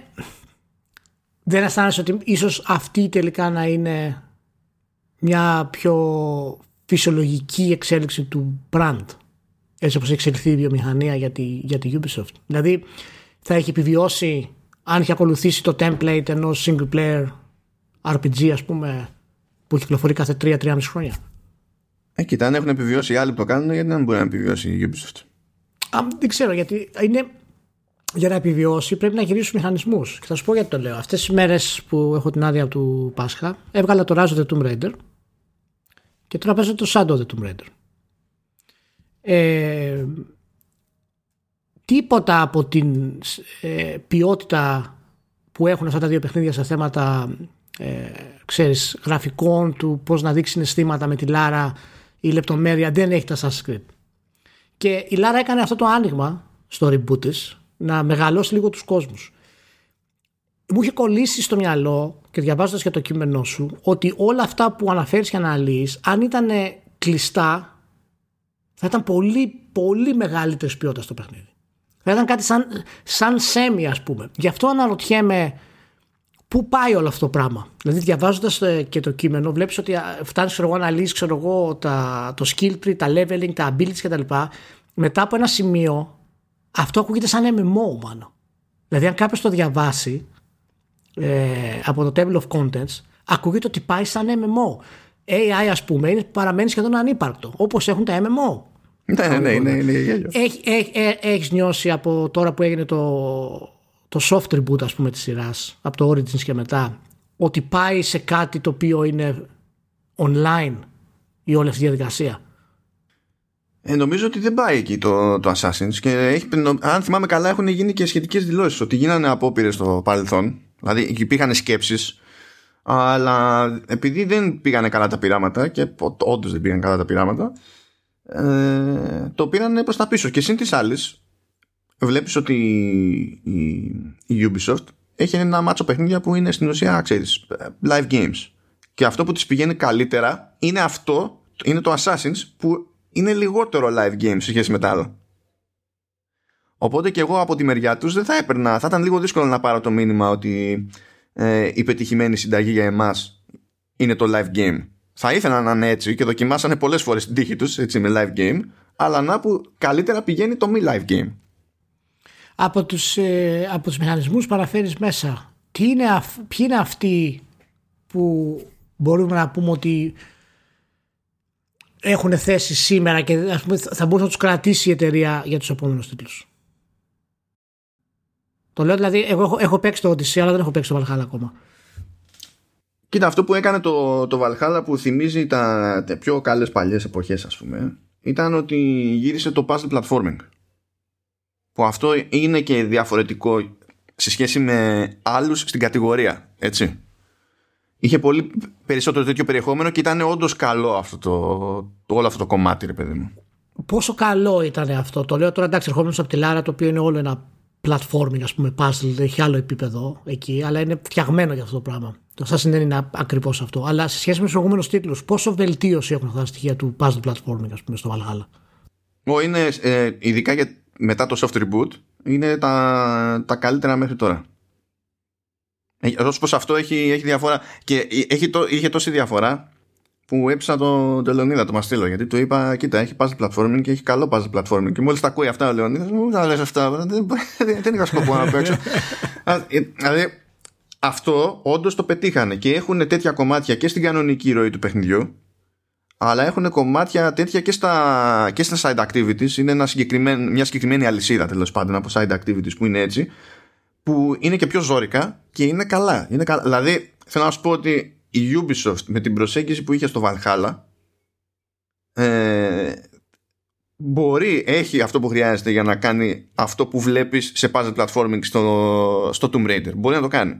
Το είχε κάνει και παλιότερα βέβαια, έτσι, δηλαδή στους τίτλους του Έτσιο και τα λοιπά που πηγαίναμε, κάναμε ολόκληρη ιστορία για να μπούμε ναι, μέσα σε ναι, ένα κτίριο. απλά δεν είχε τους γρίφους του περιβάλλοντος όπως έχει η Λάρα ας πούμε τώρα. Ήταν πιο basic η όλη κατάσταση. Ναι, και εδώ δεν έχει τόσο πολύπλοκους γρίφους γιατί δεν ταιριάζει και με το, με το concept. Δηλαδή, ναι, ναι, γι' αυτό, είναι, είναι άλλο, ναι, γι' αυτό είπα, είναι άλλο το, σαν το Tomb Raider και το, το Tomb Raider είναι χτισμένο για να είναι έτσι. Δεν είναι... Ναι, ναι.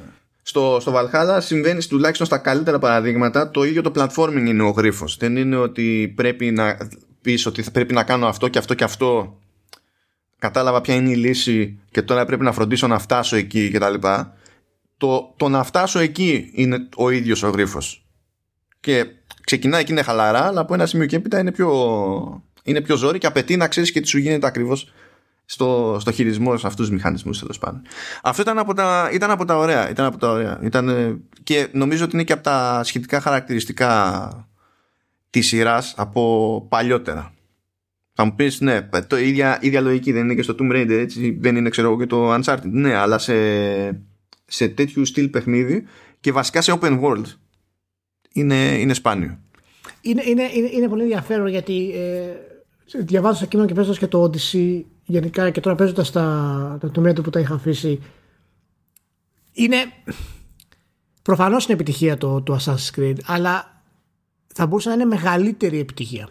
Απ' την άλλη, απ την άλλη βέβαια η, η Λάρα παραδείγματος χάρη το οποίο ε, έφαγε πολύ αρνητική κριτική ορισμένες φορές χωρίς να υπάρχει ιδιαίτερος λόγος. Δηλαδή κάνει ναι, το κλασικό. Καλύτερα... Ε, δεν είναι πραγματικό Tomb Raider αυτό. Και ναι, ναι, ναι, ναι. Κάνει, κάνει πολύ καλύτερα πράγματα σε ορισμένες στιγμές από αυτά που εκθιάζουν ας πούμε, σε open world τίτλους. Ε, και ακόμα δηλαδή και έτσι τη ε, της μάχη του shooting και τα λοιπά δεν έχει πολλά να ζηλέψει ε, από παιχνίδια σαν το Uncharted. Η διαφορά είναι βέβαια ότι και το AI παραμένει χαζό εντελώς ε, όπως παραμένει φυσικά και στο Uncharted και όπως παραμένει και στο, και στο Assassin's Creed. Και δεν είναι φτιαγμένο να κρατάει 150 ώρες, ε, βασικό. Ναι, προφανώς. ε, οπότε είναι πραγματικά πολύ ενδιαφέρον. Ποιο ήταν το πιο δύσκολο κομμάτι στο κείμενο, ήταν το στήσιμο σε αυτό το πράγμα; Να βρεις τι, τι θες να πεις ας πούμε. Το πιο, το, πιο δύσκολο ήταν ο συσχετισμός των πάντων. Γιατί, ωραία, το να πεις ότι εγώ θέλω να καλύψω αυτά τα points και να εξηγήσω τι παίζει. Ε, Ωραία, φτιάχνει μια λίστα, ξέρω εγώ, και αρχίζεις και δίνεις πόνο. Το πιο δύσκολο είναι να πεις ότι, ωραία, τώρα που φάγατε όλη αυτή την πληροφορία και που την έφαγα και εγώ αυτή την πληροφορία, ε, όλα αυτά όπως συνδέονται μαζί έχουν κάποια ιστορία να πούνε για την οτροπία πίσω από το παιχνίδι. Και εκεί είναι το, το πιο δύσκολο, και, από την άποψη ότι είναι πολύ εύκολο να πεις και να σκεφτείς μπαρούφα, έτσι. Γιατί σε αυτό βασίστηκα έχω τέλος πάντων έχω ένα προσωπικό ανεκδοτολογικό τέλος πάντων από παλιότερα. Ε, χρειάστηκε ένα φεγγάρι για, για έκθεση Photovision που ήμουν εκεί πέρα στο, στο booth της Sony. Χρειάστηκε να εκπαιδεύσω promoters που ήταν για εκείνες τις μέρες εκεί. Αυτοί οι promoters δεν ήταν ε, οι, οι σταθεροί της Sony, είχαν έρθει για εκείνες τις μέρες. Στη Photovision όμως σκάει ο μπριζωμένος ο ερασιτέχνης και ο επαγγελματίας και δεν υπήρχε περίπτωση σε δύο μέρες ξέρω εγώ μέσα να εξηγήσεις θέματα φωτογραφίας, βίντεο και τα λοιπά σε, σε περαστικούς πρόθυτες. Οπότε πήγαινα και τους έλεγα το εξής: Παιδιά, κοιτάξτε, θα σας πήξω τον εγκέφαλο αυτή τη στιγμή. Θα φάτε όλη την πληροφορία του σύμπαντος. Δεν πρόκειται να τη θυμάστε. Είναι σίγουρο ότι δεν πρόκειται να τη θυμάστε. Δεν είναι φυσιολογικό να τη θυμάστε. Όταν όμως θα έρθει ο άλλος και θα σε ρωτήσει κάτι που εσύ δεν ξέρεις να το απαντήσεις, τουλάχιστον αυτό που θα σε ρωτήσει θα σου θυμίζει κάτι. Και θα κρατήσει straight face εκείνη την ώρα και δεν θα γίνεις ρόμπα ούτε εσύ, ούτε η εταιρεία. Και έλα, μίλα μου και θα το κανονίσω εγώ μετά. Αυτό, αυτό είναι το, το σκεπτικό μου πίσω και από τέτοια κείμενα και τέτοιες αναλύσεις. Διότι το ζήτημα δεν είναι να θυμάται ο άλλος πώς λειτουργεί το skill tree. Ή πώς λειτουργεί, ξέρω εγώ, α, ο β μηχανισμός ή η μάχη κτλ. Αλλά σιγά σιγά να μένει μια εικόνα για την ευρύτερη προσέγγιση. Αυτό είναι το πιο χρήσιμο. Τουλάχιστον κατ' εμέ. Και το πιο δύσκολο. Και γι' αυτό κιόλας με βάση όλα αυτά στο τελείωμα γιατί εντάξει, είχα ποιοτικά σχόλια ξέρω, από κομμάτι σε κομμάτι. Αυτό είναι off, αυτό δεν είναι off, αυτό είναι καλή βάση κτλ. Αλλά στο τελείωμα μπήκα στη διαδικασία να κάνω κάτι που δεν μπαίνω υπό νορμάλ συνθήκες να, να το κάνω σε review, ρε παιδί μου. Λέω με ποιο τρόπο θεωρώ ότι όλο αυτό θα γίνει καλύτερο. Ναι. Και εκεί είναι που βλέπεις ότι. Και, και εκεί είναι που προκύπτει ότι μπορώ, να, ε, μπορώ κάποια, κάποια κομμάτια, κάποιους μηχανισμούς, κάποια είδη περιεχομένου ας πούμε, μπορώ να γυρίσω και να πω χωρίς να έχουν κάποιο τεράστιο πρόβλημα ότι πρακτικά είναι άχρηστα. Δηλαδή δεν είναι μόνο το απλά αν είναι καλό ή κακό. Μπορεί να το δεις σε απομόνωση κάτι να λειτουργεί όπως θες να λειτουργεί, όπως πρέπει να λειτουργεί, το μέσο δημιουργεί κάποιο πρόβλημα. Αυτό δεν σημαίνει ότι κάνει καλό στο σύνολο. Και εκεί είναι η όποια διαφορά. Τουλάχιστον αυτό ήθελα να βγάλω αν βγαίνει στο βαθμό που μπορεί να βγαίνει ξέρω εγώ στο κείμενο. Ναι, ναι, το τελικό κομμάτι που είναι στην ουσία το αποκορύφωμα των όσων αναφέρεις παραπάνω καταλήγει να είναι δηλαδή ε, ένας τρόπος του να βελτιωθεί δηλαδή μέρος της ανάλυσης που κάνεις ας πούμε για τα συστήματα και τις, την ιστορία και τα λοιπά είναι, ε, είναι ένας τρόπος για να φτάσεις στο τέλος το, και να πεις ότι αυτά τα πράγματα να αλλάξουν ε, τα assets θα είναι πιο υγιή γενικά. Και συμφωνώ σε μεγάλο βαθμό με κάποια από τα, από τα points ε, που έκανες. Δεν θα γίνουν μερικά δηλαδή το, το ignore online multiplayer κάποια στιγμή θα γίνει μπορεί να γίνει ασύγχρονος ή μπορεί να γίνει κάτι τέτοιο. Δηλαδή δεν θα μου κάνει εντύπωση αν η Ubisoft κάποια στιγμή ε, δημιουργήσει ένα mode το οποίο θα επιτρέπει κάτι σαν τον Dark Souls π.χ. να φέρνεις κάποιον άλλο μέσα στον κόσμο για να σε βοηθάει να γλύνεις γρίφους ή να διαλύει φρούρια, ξέρω εγώ. Κοίτα, άμα φτιάξει τέτοιους γρήφου, τότε. Ε, ναι, εντάξει, ξέρω εγώ. Δεν, δεν νομίζω.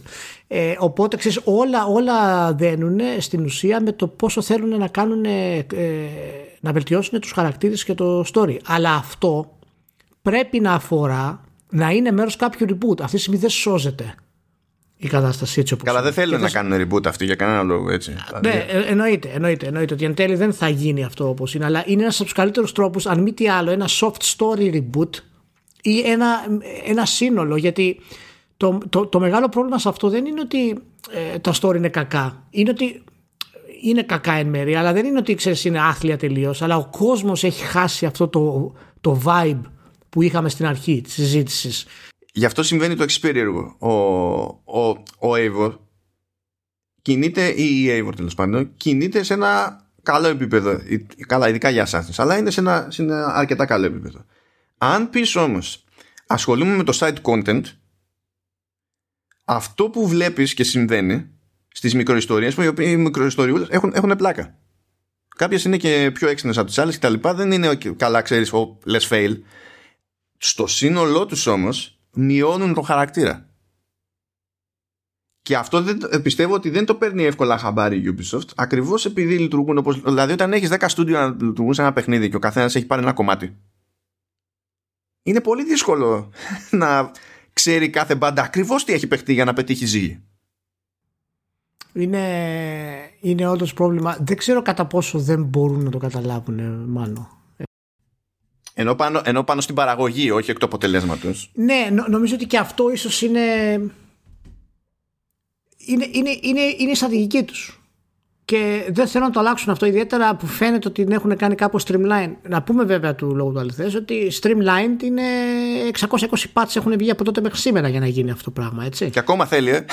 Και ακόμα θέλει οπότε είναι ναι. Τέλος πάντων, ε, εντάξει, είναι, είναι τεράστιο το κείμενο, πολύ βαρύ, αλλά έτσι είναι αυτά του είδους τα κείμενα, οι διατριβές, ας τις πούμε έτσι. Δεν είναι ένα review, ε, είναι μια θέση για το Assassin's Creed Valhalla και μέσω του Valhalla για τη σειρά. Οπότε οπωσδήποτε ρίξτε το μια ματιά και διαβάστε και κομμάτια εάν δεν μπορεί να το κάνει το λεμονορούφι.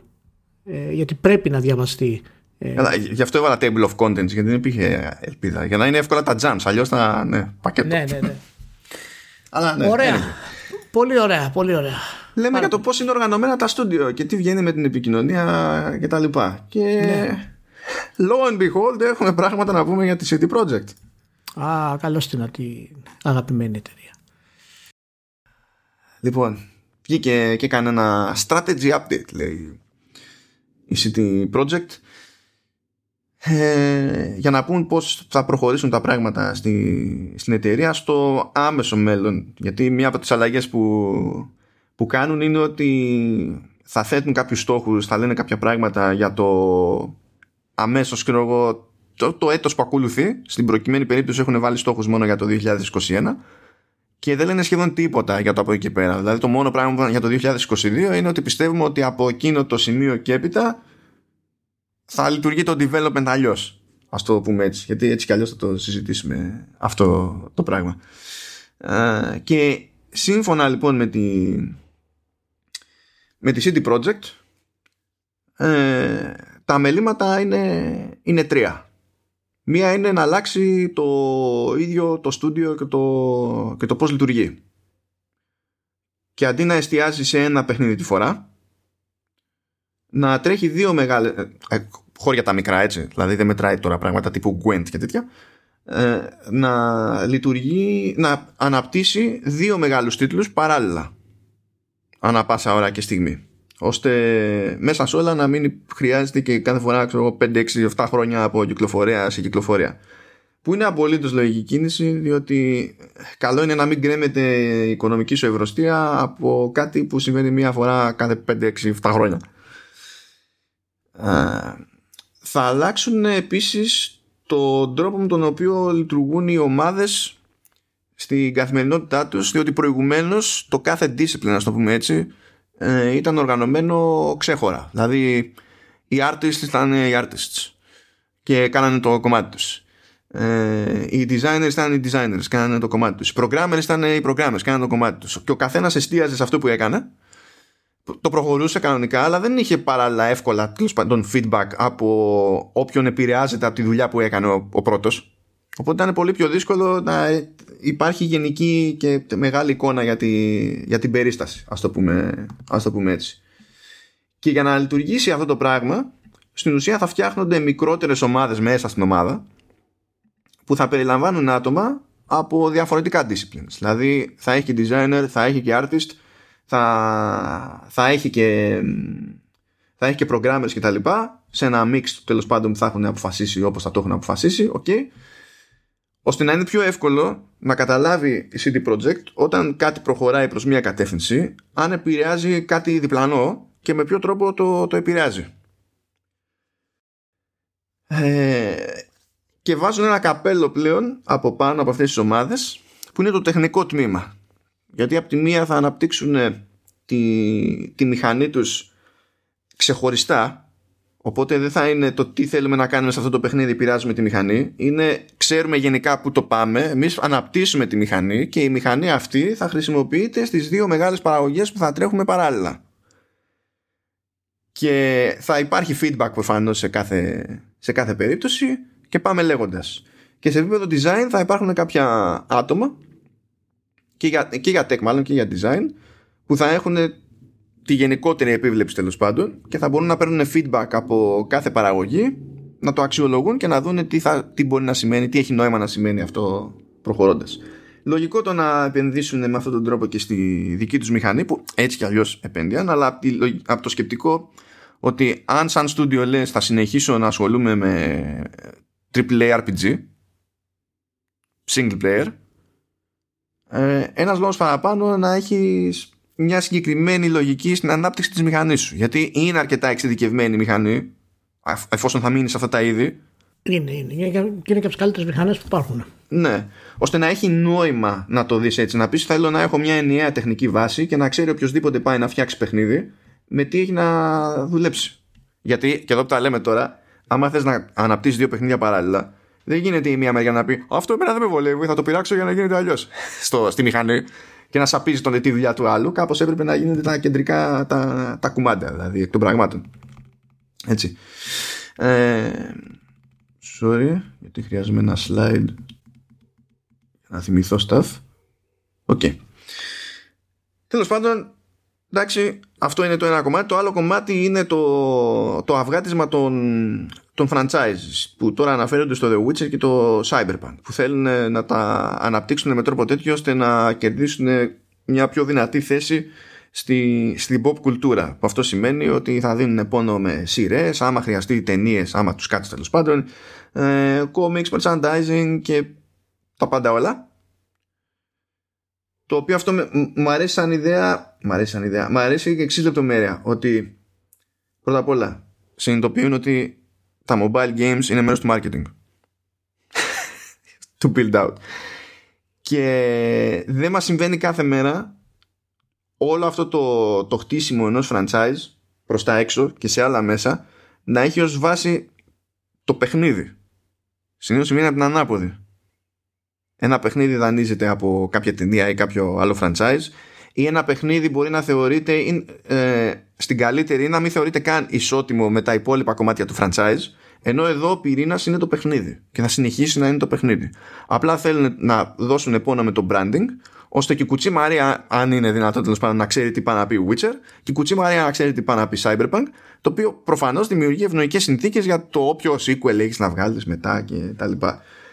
Και από τα πιο περίεργα που είπαν είναι ότι εκείνη την παραγωγή την ξέχωρη που είχαν υπολογίσει για multiplayer Cyberpunk, Cyberpunk την κόβουνε, δεν πρόκειται να βγει.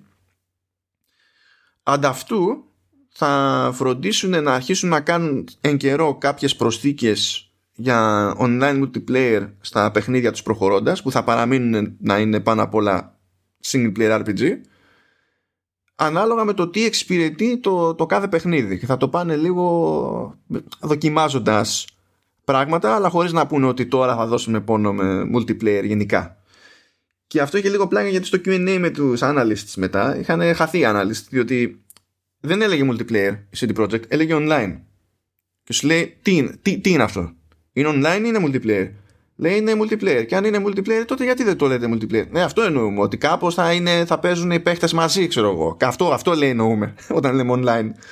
Αλλά μέχρι εκεί δεν έχουμε ιδέα δηλαδή τι θα δοκιμάσουν και τι θα τους βγει, δεν θα τους κάτσει. Και εντάξει, δεν είναι, έχει, έχει πάρα πολλές λεπτομέρειες η σχετική παρουσίαση. Έχει, έχει ενδιαφέρον, κρατάει 20 κάτι λεπτά. Θα βάλω το βίντεο στα links, θα βάλω και το QA με τους analysts. Γιατί έχει πολύ zoom, δεν μπορούμε να τα καλύψουμε όλα, είναι λίγο περίεργο. Αλλά πριν σου κάνω την πάσα, να σταθώ σε μία έστω λεπτομέρεια. Λέει ότι το πλάνο αυτό δεν προήλθε ε, μετά το χαμό από το Cyberpunk. Όχι ότι δεν επηρεάστηκε από το χαμό του Cyberpunk αλλά δεν ξεκίνησε τότε αλλά ε, είχε, ήταν στο πρόγραμμα από πριν και νομίζω ότι αυτό θα είναι ένα σημείο στο οποίο θα παίζουν πονταρίσματα για το αν είναι ψέμα ή όχι, σε τι βαθμό είναι ή δεν είναι και κάτι τέτοια. Δεν έκανα τον κόπο να το συζητήσω αυτό online γιατί ήξερα τι θα πάθω. Οπότε θα το συζητήσουμε εδώ, το ταξίπα. Ναι, ε, εντάξει, εγώ είμαι πάρα πολύ θετικός για αυτές τις αλλαγές στη CD Projekt και είμαι θετικός γιατί είναι αλλαγές που λέγαμε πριν κυκλοφορήσει το Cyberpunk. Ότι χρειάζεται η εταιρεία. Δηλαδή, είχαμε μιλήσει εκτεταμένα για το streamlining του development που χρειάζονται.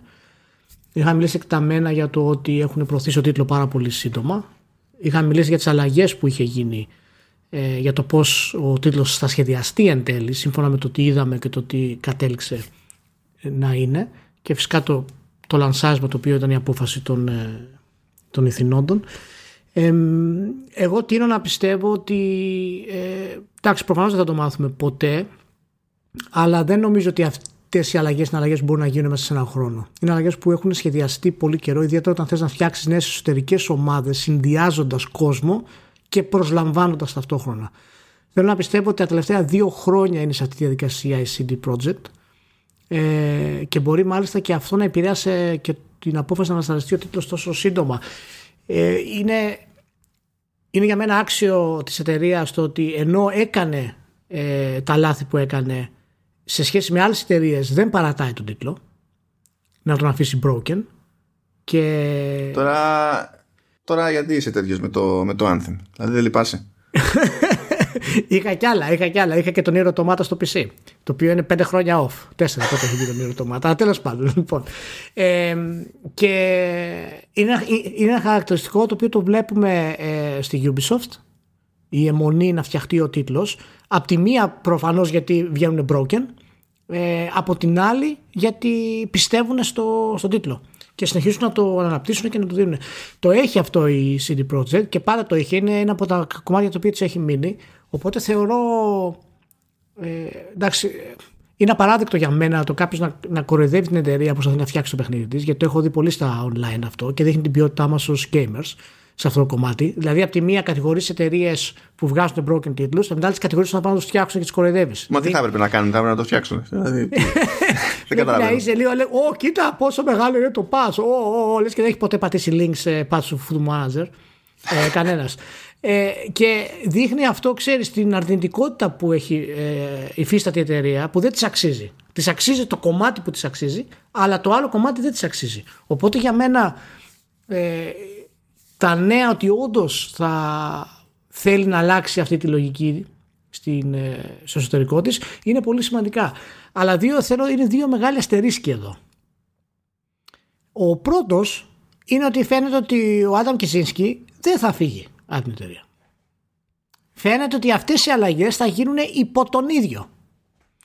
Και έχει χάσει εντελώς την εμπιστοσύνη από μένα ο Κιζίνσκι, ο λόγο Κιζίνσκι και εάν δεν κάνει την απόλυτο, το απόλυτο turn δεν, δεν μπορώ να του δώσω το benefit of the doubt που λέμε. Με τίποτα. Με τίποτα δεν γίνεται ε, να το δώσω αυτό. Σε αυτό το κομμάτι να σημειώσω γιατί πιστεύω ότι συνδέεται με, με, αυτό, με το ζήτημα αυτό ότι αναβαθμίζεται ο ρόλος του, του CTO που είναι ο Chief Technical Officer θα έχει περισσότερο θα έχει μεγαλύτερο εκτόπισμα. Σύμφωνα με τις γιατί το διευκρίνησε η εταιρεία από μόνη της. Θα έχει μεγαλύτερο εκτόπισμα και αν έχει όντως άλλη επιρροή επιρροή σε βαθμό που μπορεί κάτι τις αηδίες να, να τις μπλοκάρει του στείλει θα καταστραφούμε παιδιά εδώ πέρα μπορεί και να πεις ότι τουλάχιστον ξέρεις, ε, μπαίνει ένα ανάχωμα. Αλλά αυτό τώρα δεν πρόκειται να το μάθουμε ούτε τώρα του χρόνου, αλλά ναι, ελπίζω. Είναι, είναι, σωστό, ε, ε, είναι σωστό και τουλάχιστον μου αρέσει που υπάρχει μια έτσι πιο, πιο σοβαρή προσέγγιση στο να εξηγήσεις στον κόσμο το πώς θα αλλάξει η εταιρεία και ποιο είναι το πλάνο της. Αλλά υπό του Κιζίνσκι ε, δεν, δεν έχω καθόλου εμπιστοσύνη ότι αυτό το πλάνο για μένα αυτό που λέει ότι το, το, το 22 θα έχουν τεθεί όλα αυτά είναι χαζομάρα. Δεν υπάρχει περίπτωση να γίνει. Πρόσεξε εσύ, και δεν έχω καμία σχέση με development εταιρείες, οπότε θα μου πει κάποιος δεν ξέρεις τι λες. Ναι, OK. Okay. Αλλά το ίδιο λέγαμε για το Cyberpunk όταν ήταν ε, ένα χρόνο πριν βγει. Δηλαδή, εκθειάζαμε το σχεδιασμό του και λέγαμε πού πάει; Δεν γίνεται. Πρέπει να, να ηρεμήσει λίγο. Και αυτό το πράγμα με τον Κιζίνσκι πάλι μου δημιουργεί εμένα αυτό το, αυτό το φόβο. Ότι θα προσπαθήσει να πετάξει όλους αυτούς μαζί για να μπορέσει να κάνει κάτι άλλο. Και ο δεύτερος αστερίσκος που προέρχεται από αυτό είναι ότι ενώ θα κάνεις αυτές τις αλλαγές εστιάσαι ταυτόχρονα και σε δύο τίτλους develop. Και δύο τίτλοι οι οποίοι είναι ο ένας θα είναι το Witcher και το άλλο θα είναι το Cyberpunk ας πούμε να τους κάνεις ταυτόχρονα.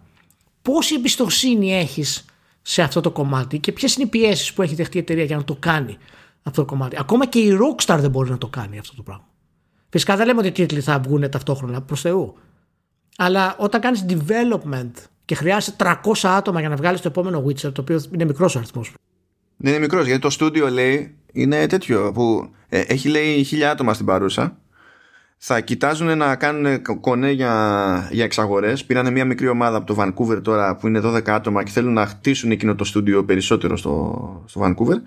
Ε, αλλά αυτό που με κούβανε, side note αυτό, λέει ότι η ομάδα του, του GOG είναι λέει 200 άτομα. Είναι 200 άτομα. Ναι. Οπότε υπάρχει, είναι Πώς θα το κάνεις αυτό όταν χρειάζεσαι τόσους και τόσους. Αυτό σημαίνει. Δεν λέω ότι δεν γίνεται. Λέω ότι χρειάζεται ακόμα πιο σημαντική ε, εξέλιξη των εσωτερικών σου μηχανισμών. Και τέτοιοι εσωτερικοί μηχανισμοί έχουν η EA, η Ubisoft και η Rockstar σε, για τέτοιους τίτλους. Δεν υπάρχει άλλη εταιρεία που έχει τέτοιο πράγμα. Και καμία από αυτές που αναφέρεις δεν είναι σε ανάλογη θέση. Διότι η Ubisoft έχει 500 στούντιο ναι, ναι, θέλω να πω ότι έχουν και μαξιλαράκια, έτσι. Ναι, η είναι... Rockstar έχει από πάνω την deck του, δεν είναι μόνη της ναι, και ναι. προσπαθεί να στηριχθεί, ναι. ας πούμε. Έτσι. Ακριβώς, ακριβώς. Είναι για μένα πολύ φιλόδοξο αυτό το πλάνο του Κιζίνσκι. Δείχνει ότι θέλει να κάνει κάτι διαφορετικό, αλλά δείχνει σαν να έχει βγάλει διάσπαρτα πράγματα από τέτοιο και να πει Α, αυτά θα κάνουμε, πάμε να τα κάνουμε. Λοιπόν, ε, οπότε ε, θέλω να πιστεύω ότι η επιλογή της να ασχοληθεί λιγότερο με το online multiplayer του Cyberpunk τουλάχιστον να αλλάξει τον τρόπο με τον οποίο θα το προσεγγίσει η Ποκιζίνσκι ε, είναι σοφή επιλογή πρέπει το παιχνίδι να φτιαχτεί αλλά να πούμε ότι έχει όρια αυτό. Δηλαδή υπάρχουν οικονομικά όρια μέχρι το πόσο θα ασχολείται η εταιρεία με το Cyberpunk. Απ' την άλλη το sequel του Cyberpunk είναι δεδομένο ότι δεν πρόκειται να βγει έτσι και αν πιάσει το development του σαν επόμενη γενιά τότε πραγματικά θα δούμε ε, θέλω να πιστεύω αν υπάρξουν και αυτές οι αλλαγές ε, απίστευτες παραγωγές στην Project ξανά. Γιατί μην ξεχνάμε και ο κόσμος το ξεχνάει αυτό γιατί έχει αυτό το, το κόμπλεξ να κράξω κάποιον ε, μην ξεχνάμε ότι δεν υπάρχει άλλη εταιρεία στην βιομηχανία σε τέτοιο επίπεδο ιστορίας ή χαρακτήρων. Είναι αυτή και η Naughty Dog. Δεν υπάρχουν άλλες εταιρείες που είναι τόσο φιλόδοξες στο να πούνε ανθρώπινες ιστορίες σε τελείως διαφορετικά ε, πλαίσια. Αυτές τις δύο έχουμε αυτή τη στιγμή σε τέτοιο επίπεδο. Τη Rockstar τη, δεν τη βάζω γιατί είναι πιο παλιά έτσι εννοείται ότι και, και, και η Rockstar είναι. Απλά η Rockstar το κάνει, ξέρεις, ξέρει πώς να το κάνει. Είναι, είναι έτοιμη. Η, η Naughty στην ουσία το μεγάλο της break το έκανε με το Last of Us. Και το Last of Us το 2. Δηλαδή και η εταιρεία η Naughty ουσιαστικά είναι νέα σε αυτό το κομμάτι αν τη συγκρίνει. Απλά έχει πάρα πολλή εμπειρία φυσικά ως ε, development εταιρεία. Οπότε ε, η φιλοδοξία της CD Projekt παραμένει και αυτά που κάνει ε, σε θέματα storytelling και σε θέματα σχεδιασμού.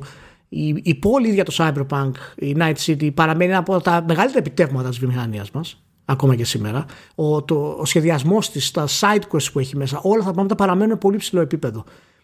Ε, που σημαίνει ότι η εταιρεία έχει μάνο την ικανότητα. Αυτό που χρειάζεται το γαμημένο είναι να, να, είναι, να πάει στο κεφάλι άνθρωποι που ξέρουν τι τους γίνεται σε αυτό το επίπεδο. Ναι, εγώ θα συμφωνήσω στο πρώτο... Ξέρω... Α, ναι, ναι. sorry, συνέχισε, συνέχισε. Ναι, και δεν ξέρω να τελειώσω και δεν ξέρω εάν τους έχει η εταιρεία αυτή τη στιγμή αυτή. Μπορεί να αποδειχθεί ότι τους έχει. OK. Okay. Δηλαδή και η Blizzard το απέδειξε ότι τους είχε ε, φτάσαν στο απόγειο. Εξαγοράστηκαν από την Activision, ας πούμε, έγινε το απόλυτος συνδυασμός. Έκλεισαν οι άνθρωποι. Τη φτάσανε στο απόγειο. OK. Okay. Αλλά είναι πολύ σπάνιο αυτό. Πάρα πολύ σπάνιο να γίνει. Ναι, είναι σπάνιο γιατί είναι σπάνια και άτομα αυτού του, του στυλ που χρειάζεται δηλαδή για κάτι τέτοιο. Εγώ θα συμφωνήσω στο, στο αρχικό που είπες ότι πιστεύεις ότι όντως αυτό ήταν παλαιότερο πλάνο που έτρεχε τέλος πάντων και, και χτιζόταν και το πιστεύω και εγώ διότι ε, δεν, ε, ε, δεν αποφασίζεις έτσι για το χαβάλε ότι θα κάνεις δύο μεγάλες παραγωγές. Δεν, δεν ξυπνάς μια μέρα και λες ότι εντάξει, ξέρω εγώ. Και τα λοιπά. Και να έχεις ελπίδα μετά, άσχετα με το αν θα βγει ή όχι, να πεις ότι θα είμαι έτοιμος σαν εταιρεία μετά από αλλαγή εσωτερικών δομών να το ξεκινήσω αυτό το 22. Ε, δεν αποφασίζεις το σήμα σου ότι θα κανονικοποιηθεί και θα γίνεται μια κεντρική προσπάθεια τέλος πάντων ενιαία για τη, για τη μηχανή σου ε, δεν, δεν ξεκινάς. Δηλαδή, εγώ εκεί πέρα που μπορεί να πω ότι έκανε κάποιες αλλαγές στρατηγική στα τελειώματα, πιο πολύ θα το πιστέψω για την υπόθεση του marketing. Γιατί έκανε και ειδικές αναφορές τώρα ότι στο εξής τέλος πάντων θα φροντίζουμε όταν ξεκινάει η όποια πρόθεση κανονική πρώτον να ξεκινάει πιο κοντά στο λαντσάρισμα και άσχετα με το που θα βγει ξέρω εγώ το όποιο παιχνίδι να έχουμε δείγματα από όλες τις πλατφόρμες το οποίο βέβαια εντάξει, είναι και λίγο μαγικό διότι προχωρώντας ας πούμε δεν θα χρειαστεί να ξαναστοχεύσει τις ίδιες πλατφόρμες που στόχευε τώρα. Αλλά OK, okay, ξέρω εγώ. Αυτά ε, ε, και να σου πω ότι όταν άρχισε να μιλάει για το Cyberpunk σε μια παρουσίαση που ήμουν στη, στη Γερμανία τουλάχιστον ήταν από τότε σφιγμένη για την επικοινωνία. Και το λέγανε δεν ήταν εντύπωσή μου το λέγανε λένε παιδιά δεν το δείχνουν αυτό χήμα public ξέρω εγώ ε, γιατί στο, στο παρελθόν είχαμε δείξει πάλι πράγματα ε, και μετά τα εξέλαβε ο καθένας κάποιος, τα ακούγαμε και είχαμε ιστορίες. Οπότε προσπαθούμε να το δούμε κάπως αλλιώς. Αυτό το αλλιώς που κάνανε σε αυτή την περίπτωση ήταν στραβό. Έτσι. Αλλά ήταν από τότε αγχωμένοι για την επικοινωνία. Ναι, ε, ναι σίγουρα, σίγουρα. Οπότε δεν θα πω κιόλας ότι αυτή η στροφή που υπολογίζουν στην επικοινωνία είναι κάτι που σαν ζήτημα ξεκίνησε μες στο κεφάλι τους λόγω του Cyberpunk μπορεί να πήρε τη μορφή που παίρνει στο τέλος και, και λόγω του Cyberpunk αλλά ούτε αυτό ήταν μια τυχαία σκέψη ας πούμε. Το έχουμε ξαναπεί αυτό πάρα πολύ καιρό. Ε, ο κόσμος γενικά στο ίντερνετ δεν το καταλαβαίνει γιατί είναι όλοι ειδικοί. Αλλά το έχουμε πει πάρα πολύ καιρό ότι η εταιρεία τώρα μαθαίνει τα βήματά της. Τα τελευταία χρόνια μαθαίνει. Έχει βγάλει τρεις τίτλους. Λοιπόν, και αυτό ο κόσμος δεν το καταλαβαίνει γιατί προφανώς επειδή το Witcher 3 είναι κάτι παιχνίδι των εποχών και αου, αου, αου, ε, άρα είναι έτσι. δεν είναι έτσι. Το έχουμε πει πάρα πολλές φορές ότι είναι άλλο το να κάνεις ένα super hit και άλλο να είσαι εταιρεία υγιής που μπορεί να κάνει development σε βάθος χρόνου και μεγάλους τίτλους. Δεν είναι πολλές εταιρείες που το κάνουν αυτό και είναι μηδέν εταιρείες που το κάνουν ε, ανεξάρτητες. Δηλαδή είναι αυτή και ένα πούρλα. Απλά σε διαφορετικά επίπεδα ας πούμε οικονομικά. Ε, και είναι πραγματικά πολύ ε, χρειάζεται η εταιρεία αυτή να δείξουμε την υπομονή που έχουμε να δείξουμε και ε, είμαι σίγουρος ότι οι αλλαγές που θα φέρει θα είναι, θα είναι καλές. Απλά ε, σου λέω, εάν ήταν άλλος στο κεφάλι θα ήταν πιο πιθανό να πω ότι οκ, κάποια πράγματα θα τα, θα τα φτιάξουν. Αλλά θεωρώ θα είναι αυτοκτονικό εάν κυκλοφορήσει ένα νέο παιχνίδι CD Projekt και δεν, δεν θα είναι στα επίπεδα της Rockstar, θα θέλει patches όπως θέλουν όλα τα open world, ε, αλλά να είναι σε το επίπεδο που ήταν το Cyberpunk όταν κυκλοφόρησε. Και επειδή πιστεύω ότι ο Κεζίνσκι μπορεί να είναι αρκετά απαράδεκτος σε πολλά θέματα, δεν πιστεύω ότι είναι ηλίθιος με την έννοια που λέμε ότι είναι ηλίθιος και δεν θα το ξανακάνει. Μα κοίτα, άμα είναι τόσο εγωιστής ώστε να έκανε τα λάθη που έκανε τώρα, είναι αρκετά εγωιστής ώστε να μην θέλει να ξαναφάει τέτοια ρετσινιά. Δηλαδή... αυτό πιστεύω και εγώ, γιατί ήταν καθαρά θέμα εγωισμού αυτό που θέλει να κάνει, αυτό που είχε χτίσει και εγώ θα την οδηγήσω την εταιρεία και θα δείτε τι είναι το Cyberpunk και τα λοιπά. Και δεν με νοιάζει λένε developer, δεν με νοιάζει είναι το marketing, δεν θα χάσω χρήματα, μπλα μπλα μπλα μπλα. Και πήγε και έκανε αυτό το. με τους υπόλοιπους δηλαδή που το αποφάσισαν. Ε, είναι, είναι, εντάξει, είναι, είναι μια καμπή αυτή για τη CD Projekt. Πρέπει ο επόμενος τίτλο της. Ε, να είναι αρκετά καλός ε, τεχνικά τουλάχιστον για να φύγει η ρετσινιά γιατί χρειάζεται να φύγει η ρετσινιά πάνω απ' όλα ε, αυτή τη στιγμή οπότε θέλω να πιστεύω ότι θα δούμε βέβαια δεν αναφέρουν ε, ποια είναι τα σχέδια φυσικά για το Witcher ή τίποτα τέτοιο αυτή τη στιγμή όχι, όχι. Αρνήθηκαν ε, σε πάρα πολλές ερωτήσεις να πάνε ναι. πιο πέρα γιατί λένε ότι ακριβώς όπως είπαμε ότι δεν θα λέμε ε, τίποτα σε ορίζοντα πέραν του έτους και ενώ παλιότερα λέγαμε ό,τι να είναι, ξέρω εγώ, τώρα δεν έχει τέτοια. Δεν, απλά δεν πρόκειται να σα πούμε, δεν πρόκειται να σας απαντήσουμε. Δηλαδή, προσπαθείτε καν. Που εντάξει, αυτό είναι, αυτό είναι λογικό. Είναι και ένας τρόπος να διαχειρίζει κάπως τις όποιες προσδοκίες. Δεν είναι τυχαίο που αυτό είναι το στάνταρ σε άλλες εταιρείες και σε άλλους τομείς. Απλά το, η ανομαλία κατά μία έννοια σε αυτό το θέμα ήταν η CD Projekt, δεν ήταν όλοι οι άλλοι έχει, έχω κρατήσει εδώ πέρα ένα, ένα καρέ, ένα slide που λέει ότι το Witcher ήταν λέει pure RPG. Το πρώτο Witcher λέμε το έτσι. Και ότι στο, στο Witcher 3 ε, κρατήσαμε ξέρω εγώ τον πυρήνα του RPG αλλά χώσαμε πιο action. Και με το Cyberpunk κρατήσαμε πάλι τον πυρήνα του RPG και κρατήσαμε και action και βάλαμε και shooters. Ε, και shooter. Και το κοίταζα αυτό και έλεγα Άρα Bioware Άρα η Bioware. Το ίδιο πράγμα προσπάθησες να κάνεις. Το ίδιο πράγμα προσπάθησες να κάνεις. Αλλά είδαμε ποια ήταν η ρημάδα, η κατάληξη. Ε, ε, μια θεωρία δική μου ξέμπαρκη ε, έχει να κάνει με, το, με την ακύρωση του, του online cyberpunk που υποτίθεται ότι είχε υπονοηθεί αλλά είχε υπονοηθεί από την ίδια δηλαδή τη CD Projekt δεν ήταν κάποια random θεωρία ότι είναι μια έξτρα μεγάλη παραγωγή το, το πράγμα. Το οποίο θα μπορεί να σταθεί και μόνο του όταν, όταν θα έβγαινε. Νομίζω ότι συνειδητοποίησε τώρα πόσο χρόνο πρέπει να χάσει αναγκαστικά για να σιώσει το Cyberpunk και ότι πρέπει να αλλάξει έτσι κι αλλιώς και τη δομή του στούντιο και δεν βγαίνουν ε, οι χρόνοι σε πρώτη φάση. Αλλά έχω τη θεωρία που ελπίζω έχει πόδια αυτή η θεωρία ότι συνειδητοποίησε πως το φτιάχνω έτσι όπως το έχει μέσα στο κεφάλι της. Online multiplayer cyberpunk. Με τη λογική να έχω μια μηχανή που να μου κόβει χρήμα όπως είναι το Red Dead Online και το Grand Theft Auto Online. Ε, έχει ένα βαθμό ρίσκου και, μια, και ένα ύψος συνεχιζόμενης επένδυσης που ίσως ακόμα και αν είναι να πετύχει αν ήταν αυτό να πετύχει να μην αξίζει τον κόπο σε σχέση με το να κάψω ανάλογα χρήματα για να κάνω το franchise μου mainstream και γι' αυτό έχει, έχει και καλά ανέφερε το flywheel effect και σου δείχνει και καλά πως το ένα χέρι είναι βιτάλο κατά μία έννοια και στην ουσία δίνουν μέγεθος και μέγεθος και μέγεθος στο ίδιο το franchise ώστε κάθε επόμενο βήμα να έχει το περιθώριο να είναι ακόμη πιο προσοδοφόρο. Ελπίζω να το έχουν σκεφτεί έτσι ε, γιατί είναι πολύ πιο μικρό το ρίσκο να φτιάξει animated series Witcher και να βγει κέρδος από εκεί από το να φτιάξεις ε, standalone online multiplayer cyberpunk πολύ άλλη επένδυση και, τε, και ταιριάζει και όλα και με τη λογική κλασικών εταιριών στην χώρο ψυχαγωγίας που ξέρουν ότι αν παίξεις σωστά τα χαρτιά σου, το πολύ το φράγκο βγαίνει από τα παράπλευρα και το merchandise.